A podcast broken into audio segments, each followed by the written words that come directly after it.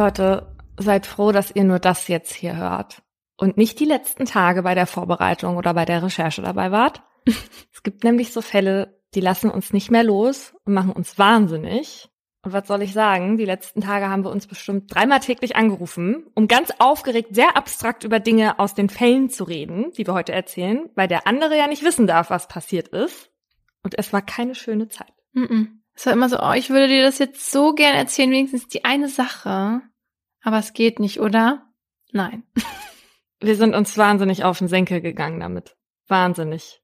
Ja, und deswegen freuen wir uns jetzt auch sehr auf den Fall des jeweils anderen, aber auch, ja, den eigenen zu erzählen, um die Reaktion der anderen Person zu bekommen. Ja, ja. Also die Folge muss jetzt raus, sie muss jetzt aufgenommen werden. Da steckt unfassbar viel Arbeit drin. Und wir sind ganz wild darauf, unsere Erkenntnisse jetzt hier mit euch zu teilen. Los geht's. Und deswegen herzlich willkommen bei Modlus, dem True Crime Podcast von Funk, von ARD und ZDF. Wir reden hier über wahre Verbrechen und ihre Hintergründe. Mein Name ist Paulina Kraser. Und ich bin Laura Wohlers. In jeder Folge haben wir ein Oberthema, zu dem wir zwei wahre Kriminalfälle nacherzählen, darüber diskutieren und auch mit Expertinnen darüber sprechen. Wir reden hier zwischendurch auch manchmal ein bisschen lockerer miteinander. Das hat aber nichts mit einer fehlenden Ernsthaftigkeit zu tun, sondern das ist für uns einfach so eine Art Comic Relief, damit wir zwischendurch auch mal aufatmen können. Das ist aber natürlich nie despektierlich gemeint. Heute geht's bei uns um den Tod im Wasser. Und das ist der erste Teil unserer Reihe, die sich um die Rechtsmedizin dreht. Also heißt, da kommen noch mehrere Folgen dazu, aber immer mal so eingestreut. Ich habe in Vorbereitung zu dieser Folge einiges an Bildmaterial gesehen. Und da waren auch Dinge dabei, die ich lieber nicht angeschaut hätte. Oh. Und mir ist ein Foto einer jungen Frau auf verschiedenen Seiten begegnet. Ich weiß nicht, ob du die auch gesehen hast. Ich glaube nicht. Ich glaube, wenn du es gesehen hättest, dann würdest du dich noch dran erinnern, weil das war so gar nicht das, was meiner Vorstellung einer Wasserleiche entsprach. Und deswegen habe ich geguckt, wer das ist. Also auf diesem Bild, da sieht man das Gesicht einer jungen Frau, die die Augen geschlossen hat und total friedlich aussieht. Die Legende besagt, dass man die junge Frau um 1900 aus der Seine barg und sie soll um die 16 Jahre alt gewesen sein. Und weil man offenbar keine Anzeichen für ein Gewaltverbrechen fand, glaubte man an einen Suizid. Und damals konnte man die Frau nicht identifizieren und deswegen brachte man sie in eine Leichenhalle und dort stellte man sie dann mit anderen Leichen, also es war damals gang und gäbe, öffentlich aus mhm. und hoffte dann halt so Hinweise zu bekommen. Und keine Leiche hat jemals so viel Aufmerksamkeit auf sich gezogen wie die der Frau. Angeblich, so die Erzählung, war ein Mitarbeiter der Leichenhalle sogar so fasziniert von ihrer Schönheit, dass er einen Gipsabdruck von ihrem Gesicht anfertigte. Und von dieser Totenmaske entstanden dann ganz viele Kopien und die hing man sich dann in den Wohnungen auf. Mm -mm. Also diese Maske der toten Frau. Und die wurde dann tatsächlich so eine Art kulturelle Ikone. Und einige schrieben dann in Gedichten über sie oder malten ihr Gesicht in Bildern. Und wie hieß die jetzt? Also wie hat man sie genannt? La Connue de la Seine. Und das heißt die Unbekannte aus der Seine. Ah, okay. Über 40 Jahre später ertrank der Sohn eines norwegischen Spieleherstellers beinahe. Sein Vater konnte ihn gerade so noch retten. Und bei dem Vater rannte man offene Türen ein, als man ihn fragte, ob er nicht eine Puppe herstellen könnte, an der man neue Rettungstechniken lernen konnte. Und der Spielehersteller stellte also eine lebensgroße Puppe her und nannte sie Anne, weil er schon mal eine Puppe aus Plastik, das war damals noch das neue Material, gefertigt hatte. Und ihm fehlte aber dann ein Gesicht, an dem man Mund-zu-Mund-Beatmung üben konnte. Und da erinnerte er sich an ein Kunstwerk, das er mal bei seinen Großeltern gesehen hatte. Und so rettete der Legende nach die Unbekannte aus der Seine, die ihr Leben verlor, Jahre später vielen anderen Menschen das Leben. Also gab es quasi ein Happy End. Ihr Gesicht wurde auf jeden Fall ziemlich oft geküsst. Du kennst ja Michael Jackson, Smooth Criminal. Ja. Mh. Und da singt er doch Annie, are you okay? Annie, are you okay? Are you okay, Annie? Ja. Und das singt er, weil man heute in diesen Übungen, bei diesen Rettungsübungen, die Plastikpuppe Anne ansprechen soll, wenn sie bewusstlos ist. Ach so. Da hat man mal wieder was richtig Unnützes gelernt. Ja, finde ich gut. Denke ich auch, ich wäre eine super Autorin für unnützes Wissen gewesen. Das ist ja cool. Kommen wir zu meiner Geschichte für heute. Mein Fall zeigt, wie Wasser die Suche nach der Schuld verwaschen kann. Die Geschichte spielt an einem idyllischen Ort. Einem Ort, wo solch grausame Tat, wie ich sie gleich schildern werde, nicht vermutet wird. Sie spielt in der kleinen Gemeinde Rottach-Egern am Südufer des Tegernsees, einem Urlaubsörtchen, an dem gut betuchte MünchnerInnen ihren Zweitwohnsitz anmelden und das im Winter gefühlt halb so viele Menschen beherbergt wie im Sommer. Eine von denen, die Rottach-Egern ihr Zuhause nennen, ist Lieselotte Kortüm. Die 87-Jährige wohnt schon lange in dem Haus in der Steinfeldstraße, das so typisch für die Gegend ist. Ein altes, weißes bayerisches Landhaus mit einem Dachstuhl aus dunkelbraunem Holz. In der ersten Etage lebt sie allein in einer Dreizimmerwohnung. Seitdem ihr Mann letztes Jahr gestorben ist, hat es die alte Dame nicht leicht. Sie ist gesundheitlich angeschlagen, hat Arthrose, Bluthochdruck und eine chronische Darmerkrankung. Geistig ist Lieselotte zwar noch fit, aber körperlich schafft sie vieles einfach nicht mehr alleine. Dazu kommt, dass sie häufig einsam ist. Kinder hat sie keine und Freundinnen mittlerweile auch nicht mehr. Die wichtigste Bezugsperson für sie ist Manfred, der Hausmeister. Ihn kennt Lieselotte schon mehr als 13 Jahre. Manfred Gendinski ist Ende 40 und ein hilfsbereiter Mann, ein sogenannter Kümmerer. Seitdem Herr Kortüm nicht mehr da ist, kümmert er sich intensiv um Lieselotte. Das musste er Herrn Kortüm am Sterbebett versprechen. Und so frühstückt Manfred morgens mit Lieselotte, kocht ihr Kaffee, macht ihre Wäsche, fährt sie zum Einkaufen, zu Arztterminen und zum Friseursalon. Er holt auch ihr Geld von der Bank und er ist der Einzige, der einen zweiten Wohnungsschlüssel haben darf. Nicht mal ihre Pflegerin hat einen. Für seine Hilfe wird Manfred von Lieselotte mit monatlich 100 Euro entlohnt. Immer wieder steckt sie ihm aber zusätzlich Trinkgeld zu, schenkt ihm und seiner Frau Schmuck, den sie nicht mehr trägt, oder alte Pelzmäntel. Lieselotte mag Manfred und vertraut ihm. Es ist daher nicht nur ein Angestelltenverhältnis, sondern fast eine familiäre Beziehung. Manchmal vielleicht auch etwas zu familiär. Dann zum Beispiel, wenn Lieselotte eifersüchtig auf Manfreds Mutter ist oder ihn viele Male am Tag zu sich beordert. Es scheint aber eine sehr einnehmende Dame zu sein dann. Ja, das ist sie definitiv. Aber Manfred ist für sie die einzige Person und deswegen nimmt sie ihn wirklich in Beschlag. So auch am frühen Morgen des 23. Oktober 2008. Genauer um 5.30 Uhr. Lieselotte geht es schlecht. Fast die ganze Nacht war sie auf den Beinen. Ihre Darmerkrankung macht ihr zu schaffen. Als ihre Pflegerin wie jeden Morgen vorbeikommt, muss sie Lieselotte erst einmal umziehen. Die alte Dame hatte sich in die Hose gemacht. Als Manfred kurze Zeit später eintrifft, wird sie sofort ins Krankenhaus gefahren. Auf dem Weg dorthin passiert es Lieselotte noch einmal. Ihre Kleidung ist so verdreckt, als sie im Krankenhaus ankommt, dass sie gleich ein zweites Mal umgezogen werden muss. Die nächsten Tage kommt Manfred Lieselotte besuchen, auch mal mit Frau und Kind. Nach fünf Tagen ist sie dann wieder einigermaßen fit, so dass er sie an diesem Dienstag um halb zwei abholen und in ihre Wohnung bringen kann. Gegen 15 Uhr fährt Manfred dann wieder los. Dreieinhalb Stunden später kommt Lieselottes Pflegerin und wundert sich, dass der Schlüssel von außen an der Tür steckt. Sie öffnet sie und findet eine stille Wohnung vor. Sie ruft nach Frau Kortüm, doch keine Antwort. Alle Rollos sind heruntergelassen, aber überall brennt Licht. Im Wohnzimmer steht eine offene Geldkassette auf dem Tisch, in der Küche zwei Kaffeetassen in der Spüle. Doch von Lieselotte keine Spur. Dann geht die Pflegerin den engen Flur entlang ins Badezimmer und findet die alte Frau. In der Badewanne, mit dem Kopf nach unten. Lieselotte ist tot. Als die Polizei eintrifft, findet die erste Leichenschau statt. Dabei werden Fotos von Lieselotte gemacht. Und eins davon habe ich gerade Paulina geschickt. Und ich möchte, dass du das jetzt mal beschreibst. Oh, toll. Das setzt voraus, dass ich es mir angucken muss. Richtig. Auf dem Bild zu sehen ist ein blau gekacheltes Badezimmer, eine Badewanne, auf deren Rand einige Shampoos und Duschgels stehen. Die Badewanne ist voll mit Wasser gelaufen und da drin liegt eine Frau halb verdreht.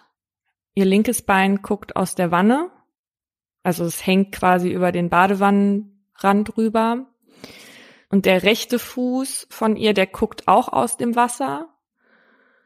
Aber es sieht irgendwie verdreht aus. Und äh, die Frau trägt eine graue Jogginghose und ein dunkles Oberteil. Man sieht nichts vom Kopf, der ist geblurrt und sie hat irgendwas vorm Bauch, was ein Duschschwamm sein könnte. Nee, das ist ihre, das sind ihre Klamotten sozusagen. Was sie unten, weil das Oberteil ist so eine, eine Strickjacke und darunter hat sie mhm. noch was an. Das hat sich, glaube ich, so ein bisschen aufgebläht. Mhm. Ja, aber die Hose ist gar keine Jogginghose. Aber da komme ich später nochmal drauf zu sprechen. Was auf dem Foto, das ich Paulina geschickt habe, nicht zu sehen ist, ist, dass vor der Badewanne noch Lieselottes Gehstock, ihre Hausschuhe und eine rosafarbene Schüssel stehen. Noch am Abend kommt Lieselotte in die Gerichtsmedizin nach München. Bei der Obduktion stellt der Rechtsmediziner fest, dass die Frau ertrunken ist. Außerdem findet er überall am Körper der alten Dame kleinere und größere, ältere und neuere Blutergüsse.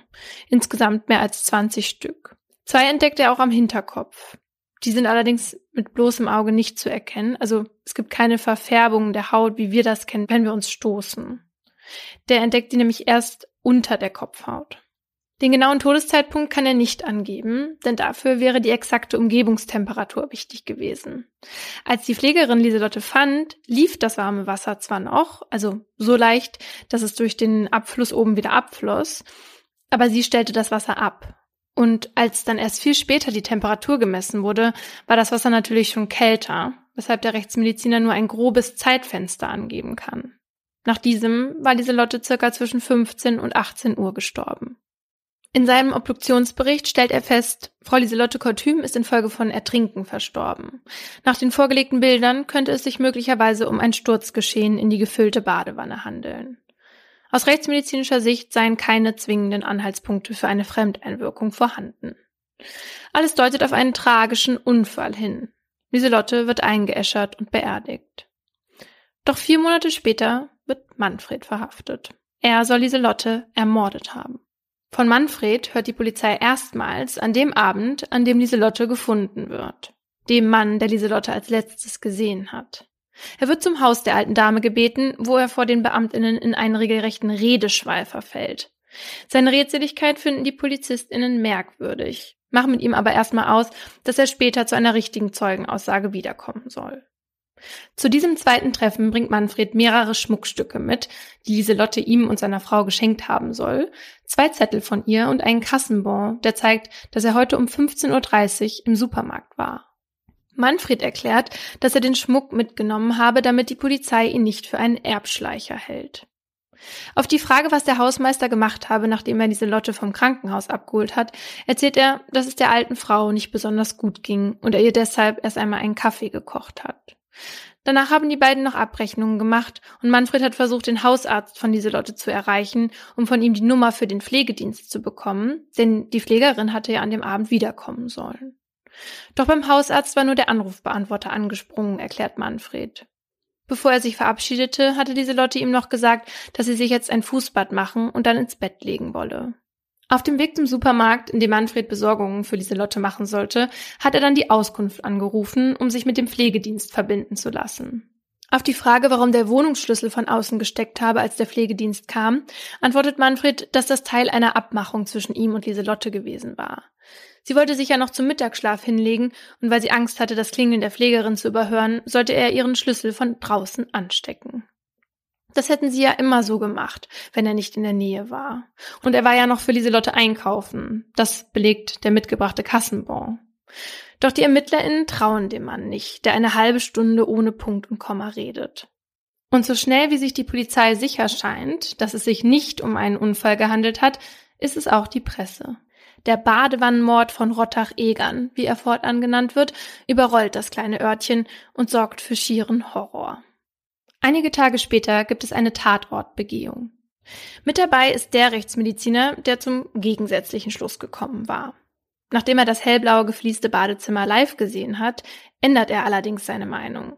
Nun heißt es, so habe sie nicht liegen bleiben können, wenn sie gestürzt wäre. Und auch die Hämatome am Hinterkopf könnten nicht durch solch einen Sturz entstanden sein. Die Nachfrage der Staatsanwaltschaft ein paar Wochen später, ob die Hämatome durch stumpfe Gewalteinwirkung entstanden sein könnten, beantwortet er mit Ja. Und somit gibt es einen Hinweis auf ein Gewaltdelikt. In der Zwischenzeit wird Manfred intensiv in Augenschein genommen. Dabei erfährt die Polizei, dass er am Tag, an dem er Lieselotte ins Krankenhaus brachte, einem Freund 8000 Euro Schulden zurückbezahlt hatte. Womit sich ein Motiv für den Tod der alten Dame herauskristallisiert. Dazu würde sein merkwürdiges Verhalten nach der Tat passen, wie er ununterbrochen geredet und noch am Abend versucht hatte, mit dem Kassenbau ein Alibi bereitzustellen. Auch in den Tagen nach dem Tod der alten Dame hatte er sich laut Polizei verdächtig verhalten. So soll er seiner Frau nicht vom Tod Lieselottes erzählt haben, nachdem er mit den Beamtinnen gesprochen hatte. Der Hausmeister wird offiziell zum Hauptverdächtigen. Im Januar ist der Druck so hoch, dass er versucht, sich das Leben zu nehmen. In seinem Abschiedsbrief erklärt er seiner Frau, dass er mit dem Stress nicht umgehen kann. Doch Manfred überlebt und kommt einen Monat später in U-Haft. Im November steht Manfred vor dem Münchner Landgericht. Die Anklage lautet auf Mord und die Theorie der Staatsanwaltschaft wie folgt. Manfred stiehlt, während diese Lotte im Krankenhaus ist, Geld aus ihrer Wohnung. Als die Frau am 28. Oktober nach Hause kommt, bemerkt sie, dass es fehlt. Sie stellt Manfred zur Rede. Es kommt zum Streit, bei dem der Angeklagte sie entweder mit einem unbekannten Gegenstand zweimal auf den Hinterkopf schlägt oder schubst, sodass sie mit dem Kopf gegen irgendetwas fällt. Weil Lieselotte daraufhin bewusstlos ist, will Manfred Hilfe rufen. Deshalb wählt er die Nummer von Lieselottes Hausarzt. Zwei sehr kurze Anrufe sind nachweislich von ihrem Apparat dorthin gegangen. Doch während er anruft, fällt ihm ein, dass wenn herauskommt, er habe eine ältere Dame geschlagen, er seinen Job los wäre. Daher legt er wieder auf. Dann ruft er allerdings nochmal an, denn es sind ja zwei Anrufe. Wieder soll ihm einfallen, dass dies eine blöde Idee sei. Daraufhin überlegt Manfred laut Staatsanwaltschaft, seine Tat zu vertuschen, Lieselotte also zu töten und es wie ein Unfall aussehen zu lassen. Dazu trägt er die mehr als 70 Kilogramm schwere, bewusstlose alte Dame vom Wohnzimmer über den engen Flur ins Badezimmer und legt sie in die Wanne. Die lässt er voller Wasser laufen und drückt Lieselotte dann unter, bis sie stirbt. Danach positioniert er den Gehstock vor der Wanne, lässt das Wasser laufen und platziert ihre Hausschuhe so, dass es nach einem Unfall aussieht. Die Verteidigung zieht diese Theorie in Zweifel. Denn danach soll der Entschluss zum Mord und die Tat selbst in weniger als zwölf Minuten geschehen sein. Manfred hatte nämlich um 14.57 Uhr den Arzt letztmalig angerufen und um 15.09 Uhr vom Auto aus eine Nachricht auf dem Anrufbeantworter des Pflegedienstes hinterlassen. In diesen zwölf Minuten soll Manfred laut Staatsanwaltschaft der Plan eingefallen sein, Lieselotte zu töten, um die Schläge gegen ihren Hinterkopf zu vertuschen, die Tötung als Unfall aussehen zu lassen die tatsächliche Tat begangen, alles so platziert haben, dass es nach einem Unfall aussieht, das Haus verlassen, sich ins Auto gesetzt, die Auskunft angerufen und sich verbinden lassen haben. Wobei zu bedenken ist, dass es mindestens drei Minuten braucht, bis ein Mensch ertrinkt. Die Verteidigung hingegen hält an der Theorie des Unfalls fest. Lieselotte wollte an dem Nachmittag ihre verdreckte Wäsche aus dem Krankenhaus in der Badewanne einweichen.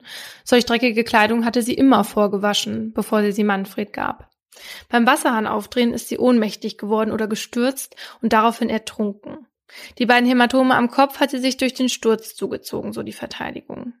Was gegen ein Tötungsdelikt spricht, ist, dass Manfreds Anwalt lückenlos aufklären kann, woher die 8000 Euro kommen, die Manfred angeblich gestohlen haben soll. Er hatte nämlich gerade eine höhere Summe für seine Renovierungsarbeiten bekommen und für sein verkauftes Motorrad.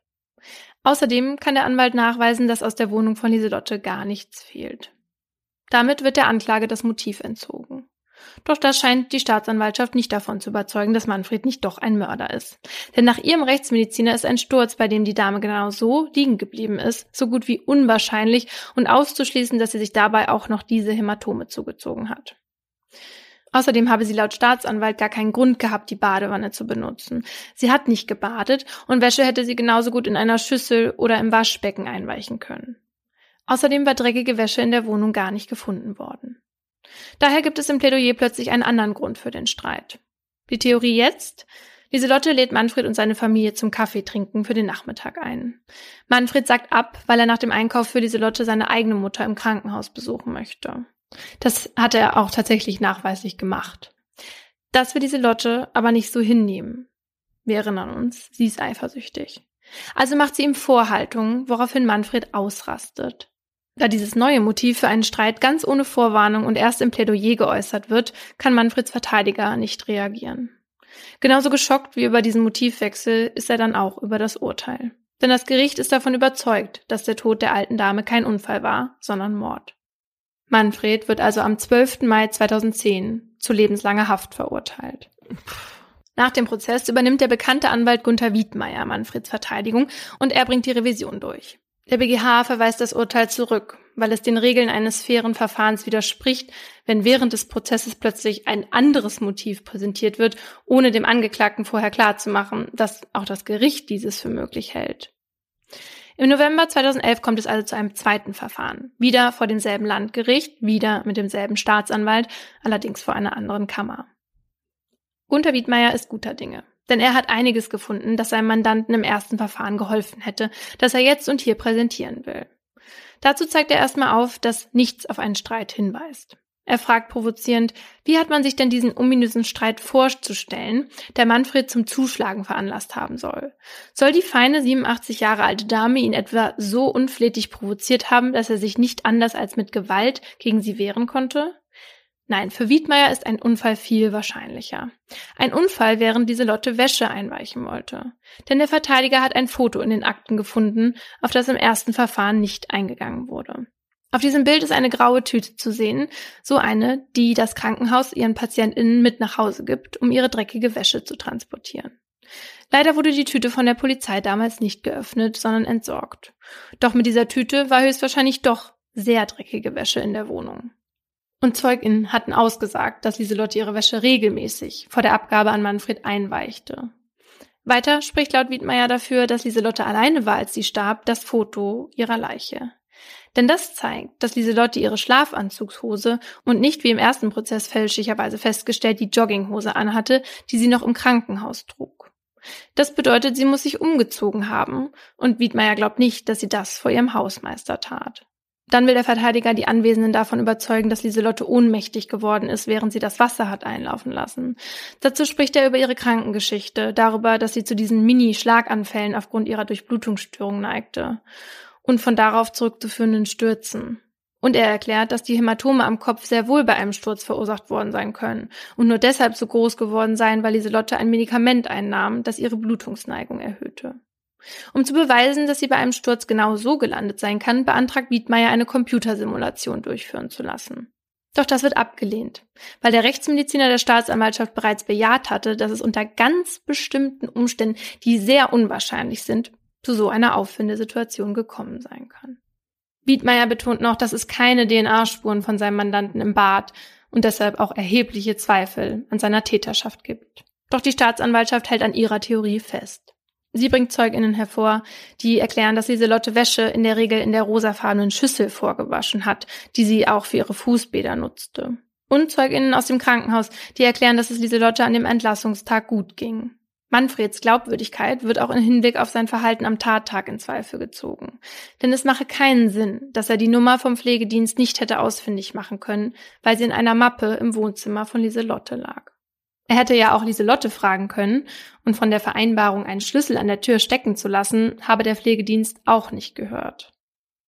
Nach 17 Verhandlungstagen ist sich auch diese Kammer sicher. Es handelte sich nicht um einen Unfall. Manfred wird erneut zu lebenslanger Haft verurteilt. Viele der anwesenden JournalistInnen sind schockiert. Im Zweifel gegen den Angeklagten, heißt es aus der Presse. Auch Gunter Wiedmeier hält das Urteil für falsch und macht sich direkt an den Revisionsantrag. 200 Seiten Begründung schickt er nach Karlsruhe. Doch der Antrag wird zurückgewiesen. Man könne nur rechtliche Fehler prüfen, sich nicht mit Beweisen beschäftigen. Und so wird das Urteil rechtskräftig. Ja, und welche Rechtsfehler hat er jetzt bemängelt? So, wie ich das verstanden habe, hatte der sich vor allem darüber beschwert, dass sein Antrag auf ein Gutachten zum Sturzgeschehen nicht zugelassen wurde. Weil er war der Meinung, dass so ein Gutachten hätte zeigen können, dass diese Lotte doch so gefallen sein könnte. Also seiner Meinung nach war die Gesamtwürdigung fehlerhaft. Aber in der Begründung des BGH steht, sie haben keine Hinweise auf einen sogenannten Verstoß gegen gesicherte wissenschaftliche Erkenntnisse, Gesetze der Logik und Erfahrungssätze des täglichen Lebens gefunden. Also mit diesen Worten haben sie die Revision abgelehnt.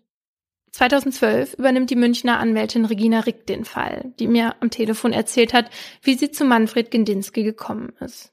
Herr Gendinski kam auf eine Empfehlung zu mir und ähm, dann habe ich ihn in der JVA besucht und habe mir erstmal die Akten angefordert und dann war ich äh, sehr schnell der Überzeugung, dass da sehr viel schiefgelaufen sein muss. Mit der Zeit verfestigt sich diese Überzeugung, denn bei ihrer Recherche stößt sie unter anderem auf ein Asservat, das ihren Mandanten vor dem Gefängnis hätte bewahren können. Die alte Dame hatte eine goldene Armbanduhr am linken Handgelenk, von der feststeht, dass die nicht wasserdicht war und somit stehen geblieben wäre, wenn sie ins Wasser gelangt ist. Diese Uhr ist ihr auch abgenommen worden. Es gibt einen Aktenvermerk darüber, wo diese Uhr dann abgelegt worden ist, ähm, aber diese Uhr ist dann nie wieder aufgetaucht. Also ein immens wichtiges Asservat für die Verteidigung, das ihren Mandanten entlasten könnte. Denn laut dem Kassenbon war Manfred ja um 15.30 Uhr im Supermarkt und danach hat er nachweislich seine eigene Mutter im Krankenhaus besucht. Sollte die Uhr also funktioniert haben und eine Zeit nach 15.09 Uhr anzeigen, könnte es Manfred in den Augen der Verteidigung gar nicht gewesen sein. In den nächsten Jahren versucht Rick auf andere Weise den Todeszeitpunkt herauszufinden. Dabei stößt sie auf eine neuartige Untersuchung, die in der Rechtsmedizin Jena durchgeführt wird. Sie beauftragt die dort ansässige Rechtsmedizinerin mit einem Gutachten und diese kommt auf einen definitiven Todeszeitpunkt nach 15.45 Uhr. Das Gutachten wird Teil eines Wiederaufnahmeantrags. Und Rick sucht weiter.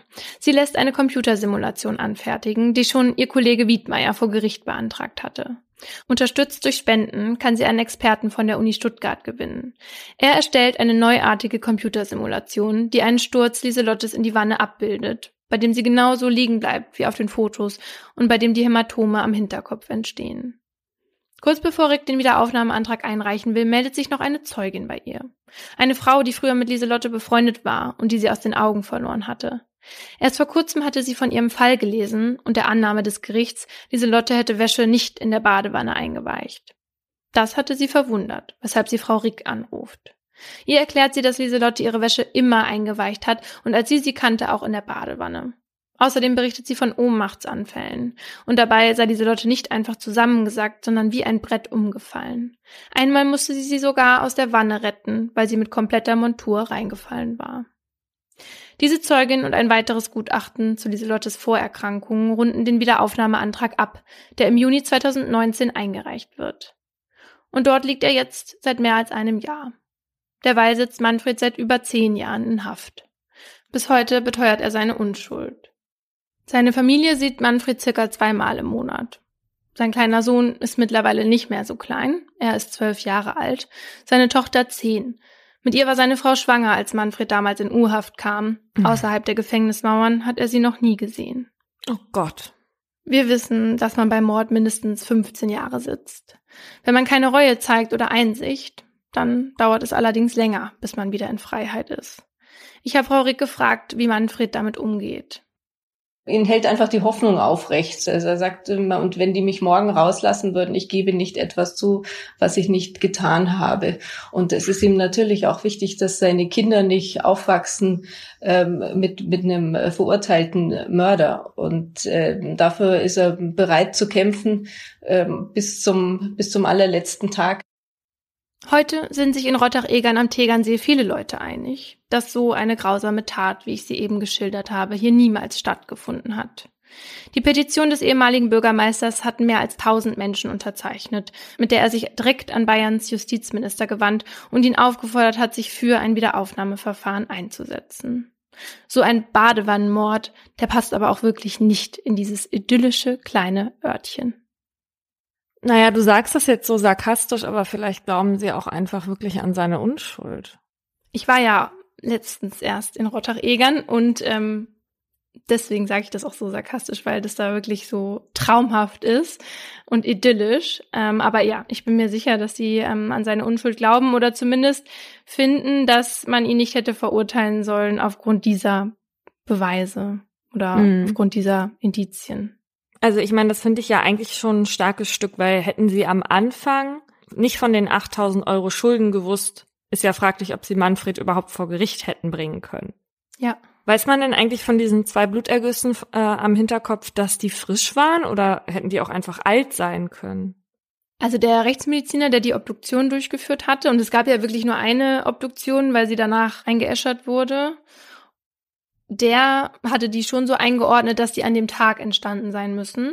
Andere ExpertInnen sagen, dass man das nicht sagen kann, wann genau die entstanden sind und sind sich auch vor allen Dingen einig, also wenn mit etwas Hartem oder mit einem Gegenstand gegen den Kopf so stark geschlagen wird, dass man ohnmächtig wird, dass sie hätten gesehen werden müssen, ohne dass man die erste Hautschicht abmacht sozusagen. Mhm. Und was auch so, was ein bisschen komisch ist, ist, dass dieser erste Rechtsmediziner in seinem ersten Gutachten auch nicht wirklich irgendwie beunruhigt war wegen dieser zwei Hämatome. Die hatte er genauso wie die anderen 20 einfach aufgezählt und war aber dann ja dann zu dem Schluss gekommen, keine Fremdeinwirkung.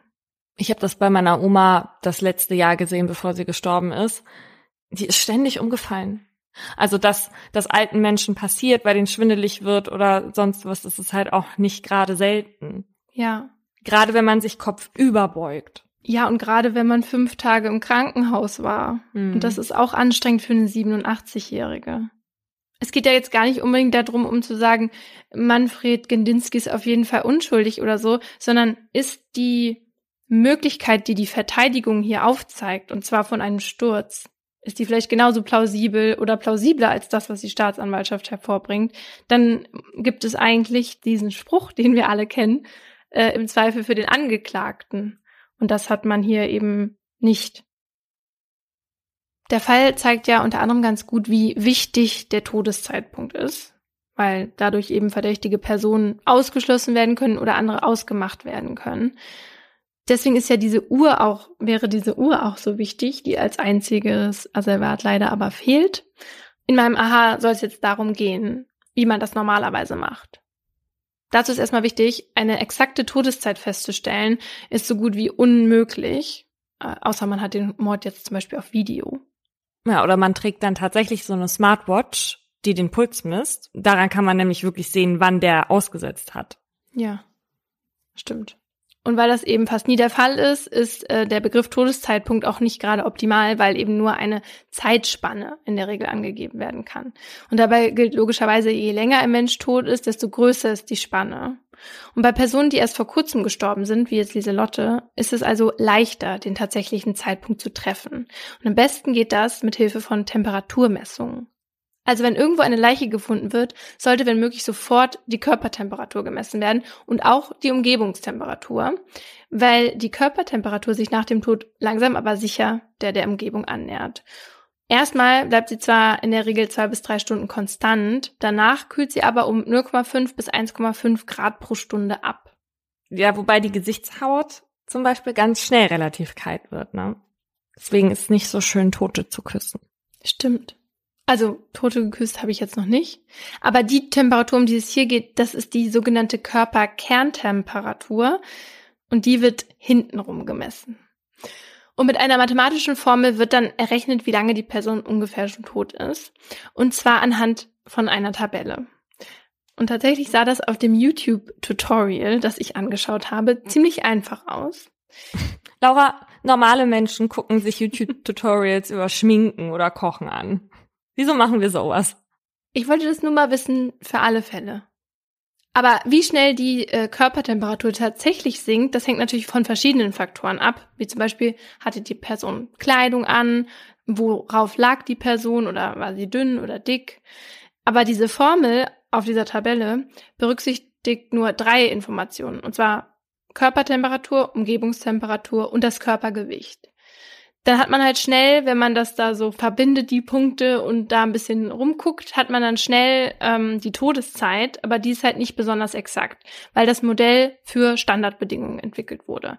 Das funktioniert dann eben auch nur, wenn die Umgebungstemperatur immer dieselbe war.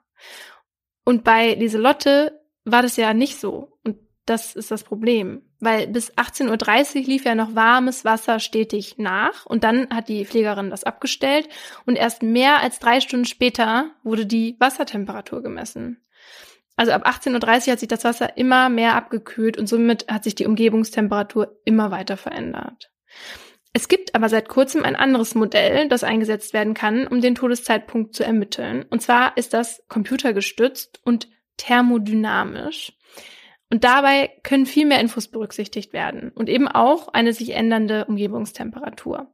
Und dann siehst du auf so einem Bildschirm in diesem Modell den Körper in ganz viele kleine Einheiten eingeteilt, die unterschiedlich schnell Wärme leiten können.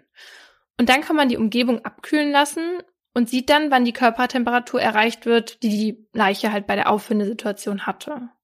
Und die Methode ist natürlich viel aufwendiger und teurer, als das jetzt einfach von einer Tabelle abzulesen. Aber damit kann der Zeitpunkt viel exakter bestimmt werden, was in manchen Fällen ausschlaggebend ist für die Suche nach dem Täter oder der Täterin. Und deshalb hat Regina die Rechtsmedizin Jena, auch damit beauftragt, das für den Fall Lieselotte zu machen. Ja, und jetzt liegt das ja beim Landgericht und die müssen jetzt entscheiden, ob das Gutachten als neuer Beweis angesehen werden kann. Hast du das mal an einer Beispielaufgabe durchgerechnet, dein Modell? Du meinst das, die, das Tabellenmodell? Ja, das an das computergesteuerte Modell hast du wahrscheinlich nicht im Kopf gerechnet. Nee, ich habe mir ja nur dieses Tutorial angeguckt und da war das echt ziemlich einfach und da haben die so eine Beispielrechnung gemacht, ja. Kannst du uns das auf Instagram die Tage mal vorführen, wie das geht? Nee. Hast du dir mal diese Formel angeguckt? Also was ich kann, was ich machen kann, also es gibt ja diese Formel, aber die ist ja nicht in der Tabelle. Die Tabelle ist ja sozusagen schon vor, die ist ja auf Grundlage dieser Formel entstanden. Aber ich kann vielleicht diese Tabelle, wie kann ich vielleicht erklären? Also zeigen. Ich möchte von dir ein Tutorial dazu haben. Okay. Ja. Okay. Du kannst mir dann ähm, die drei Informationen geben mhm. von der Leiche, ne? Und ich errechne dir, wie lange die schon tot ist. Ja, finde ich gut. Okay. Okay, das könnt ihr dann die nächsten Tage bei uns auf der Instagram-Seite Mordlust der Podcast sehen. Aber vorher erzähle ich dir erstmal meinen Fall. Der zeigt, dass es nicht so leicht ist, etwas aufzuklären, wenn er von Anfang an unter einer bestimmten Überschrift läuft. Einige Namen habe ich geändert. 2008 wird mein Jahr. Dieser Spruch steht in goldenen Buchstaben gedruckt auf einem blauen Papier. Jenny hat es über ihr Bett gehängt. Drumherum Poster von großen Segelschiffen und Postkarten. Alle angepinnt mit Reißzwecken an einer Tapete mit Snoopy-Motiven drauf. So ist Jenny ihrem großen Traum auch in ihrem Kinderzimmer ganz nah, wenn sie gerade mal nicht im Einsatz ist. Die Begeisterung muss sie von ihrem Papa haben. Der ist selbst Segler, aber nicht beruflich. Uwe Böcken ist Vizeschulleiter einer Gesamtschule. Jennys Mutter Marlies ist Lehrerin für Geschichte und Biologie.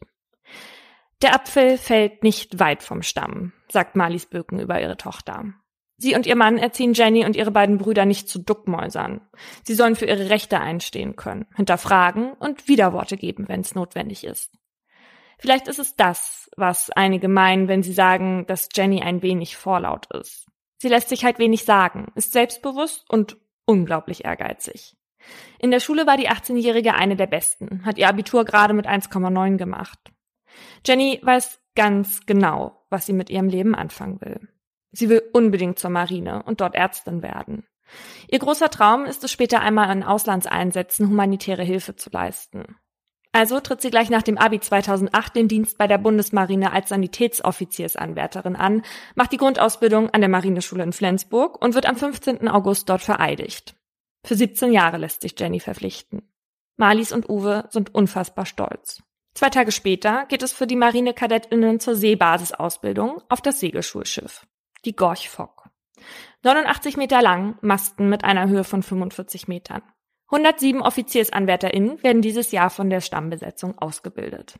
Am 28. August beginnt die Ausbildungsfahrt im Kieler Hafen. Über einen Zwischenstopp in Hamburg soll sie dann in Dublin enden. Ein Foto beim Auslaufen aus Kiel zeigt Jenny. Eine junge, sportlich aussehende Frau mit glatten, langen, blonden Haaren und Sommersprossen im Gesicht, die stolz ihre Marineuniform trägt. Die erste Zeit an Bord ist gewöhnungsbedürftig. Ganz anders, als Jenny es von zu Hause kennt. Hier schreit man Anweisungen auch mal. Der Ton auf der See ist überwiegend rau und die Arbeit hart. Putzen, Segel setzen und einholen, alles körperlich anstrengende Arbeit. Dazu Wachdienste in der Nacht. Nebenbei auch noch Unterricht in Segel- und Wetterkunde und Nautik. Jeden Tag muss Bordtagebuch geführt werden. Dort muss Jenny festhalten, was sie lernt und es ihren Vorgesetzten präsentieren. Alle Auszubildenden schlafen in einem großen Raum in Hängematten. Rückzugsmöglichkeiten gibt es kaum. Jennys Privatsphäre beschränkt sich auf ihren Spind. In E-Mails an Uwe und Mali schreibt Jenny davon, wie schwer ihr die Umgewöhnung fällt. Ihre Zeit dort ist vor allem durch Druck geprägt. Jenny ist zwar ehrgeizig, aber hat enorme körperliche Defizite. Die Beurteilung, die sie kurz vorm Antreten der Fahrt von den AusbilderInnen bekommt, fällt vernichtend aus. Sie bescheinigen ihr, dass Jenny im Grunde physisch nicht belastbar ist. Den Frühsport hatte sie in den ersten drei Wochen nahezu täglich abgebrochen. Sie sagen, Jenny zeige zwar den Willen, die erkannten Defizite aufzuarbeiten, ihr Engagement würde aber dafür nicht wirklich reichen. In der Vergleichsgruppe liegt Jenny im hinteren Drittel. Zusammenfassend gesehen sei eine Eignung zum Offizier nicht erkennbar. Steht dort. Für Jenny, die bisher in allem, was sie angegangen ist, immer Erfolg hat, ist es schlimm, die Erwartung nicht erfüllen zu können. Trotzdem will sie mit allen Mitteln zeigen, dass sie es schaffen kann, hängt sich richtig rein. In einem Eintrag ihres Bordtagebuchs vermerkt sie stolz, dass sie in Knotenkunde langsam richtig geschickt wird. Aber Jenny hat nicht nur Defizite, was ihre sportlichen Leistungen angeht. Die Vorgesetzten bemängeln ihre teilweise besserwisserischere Art und dass sie sich häufig Anordnung widersetzt. Und damit eckt sie an in der konservativen Marine, in der ohne Widerworte Hierarchietreue gefordert wird. Jenny hat es als Frau eh nicht leicht, bekommt ständig den Machismo der Seemänner zu spüren. Obwohl sie darauf vorbereitet war.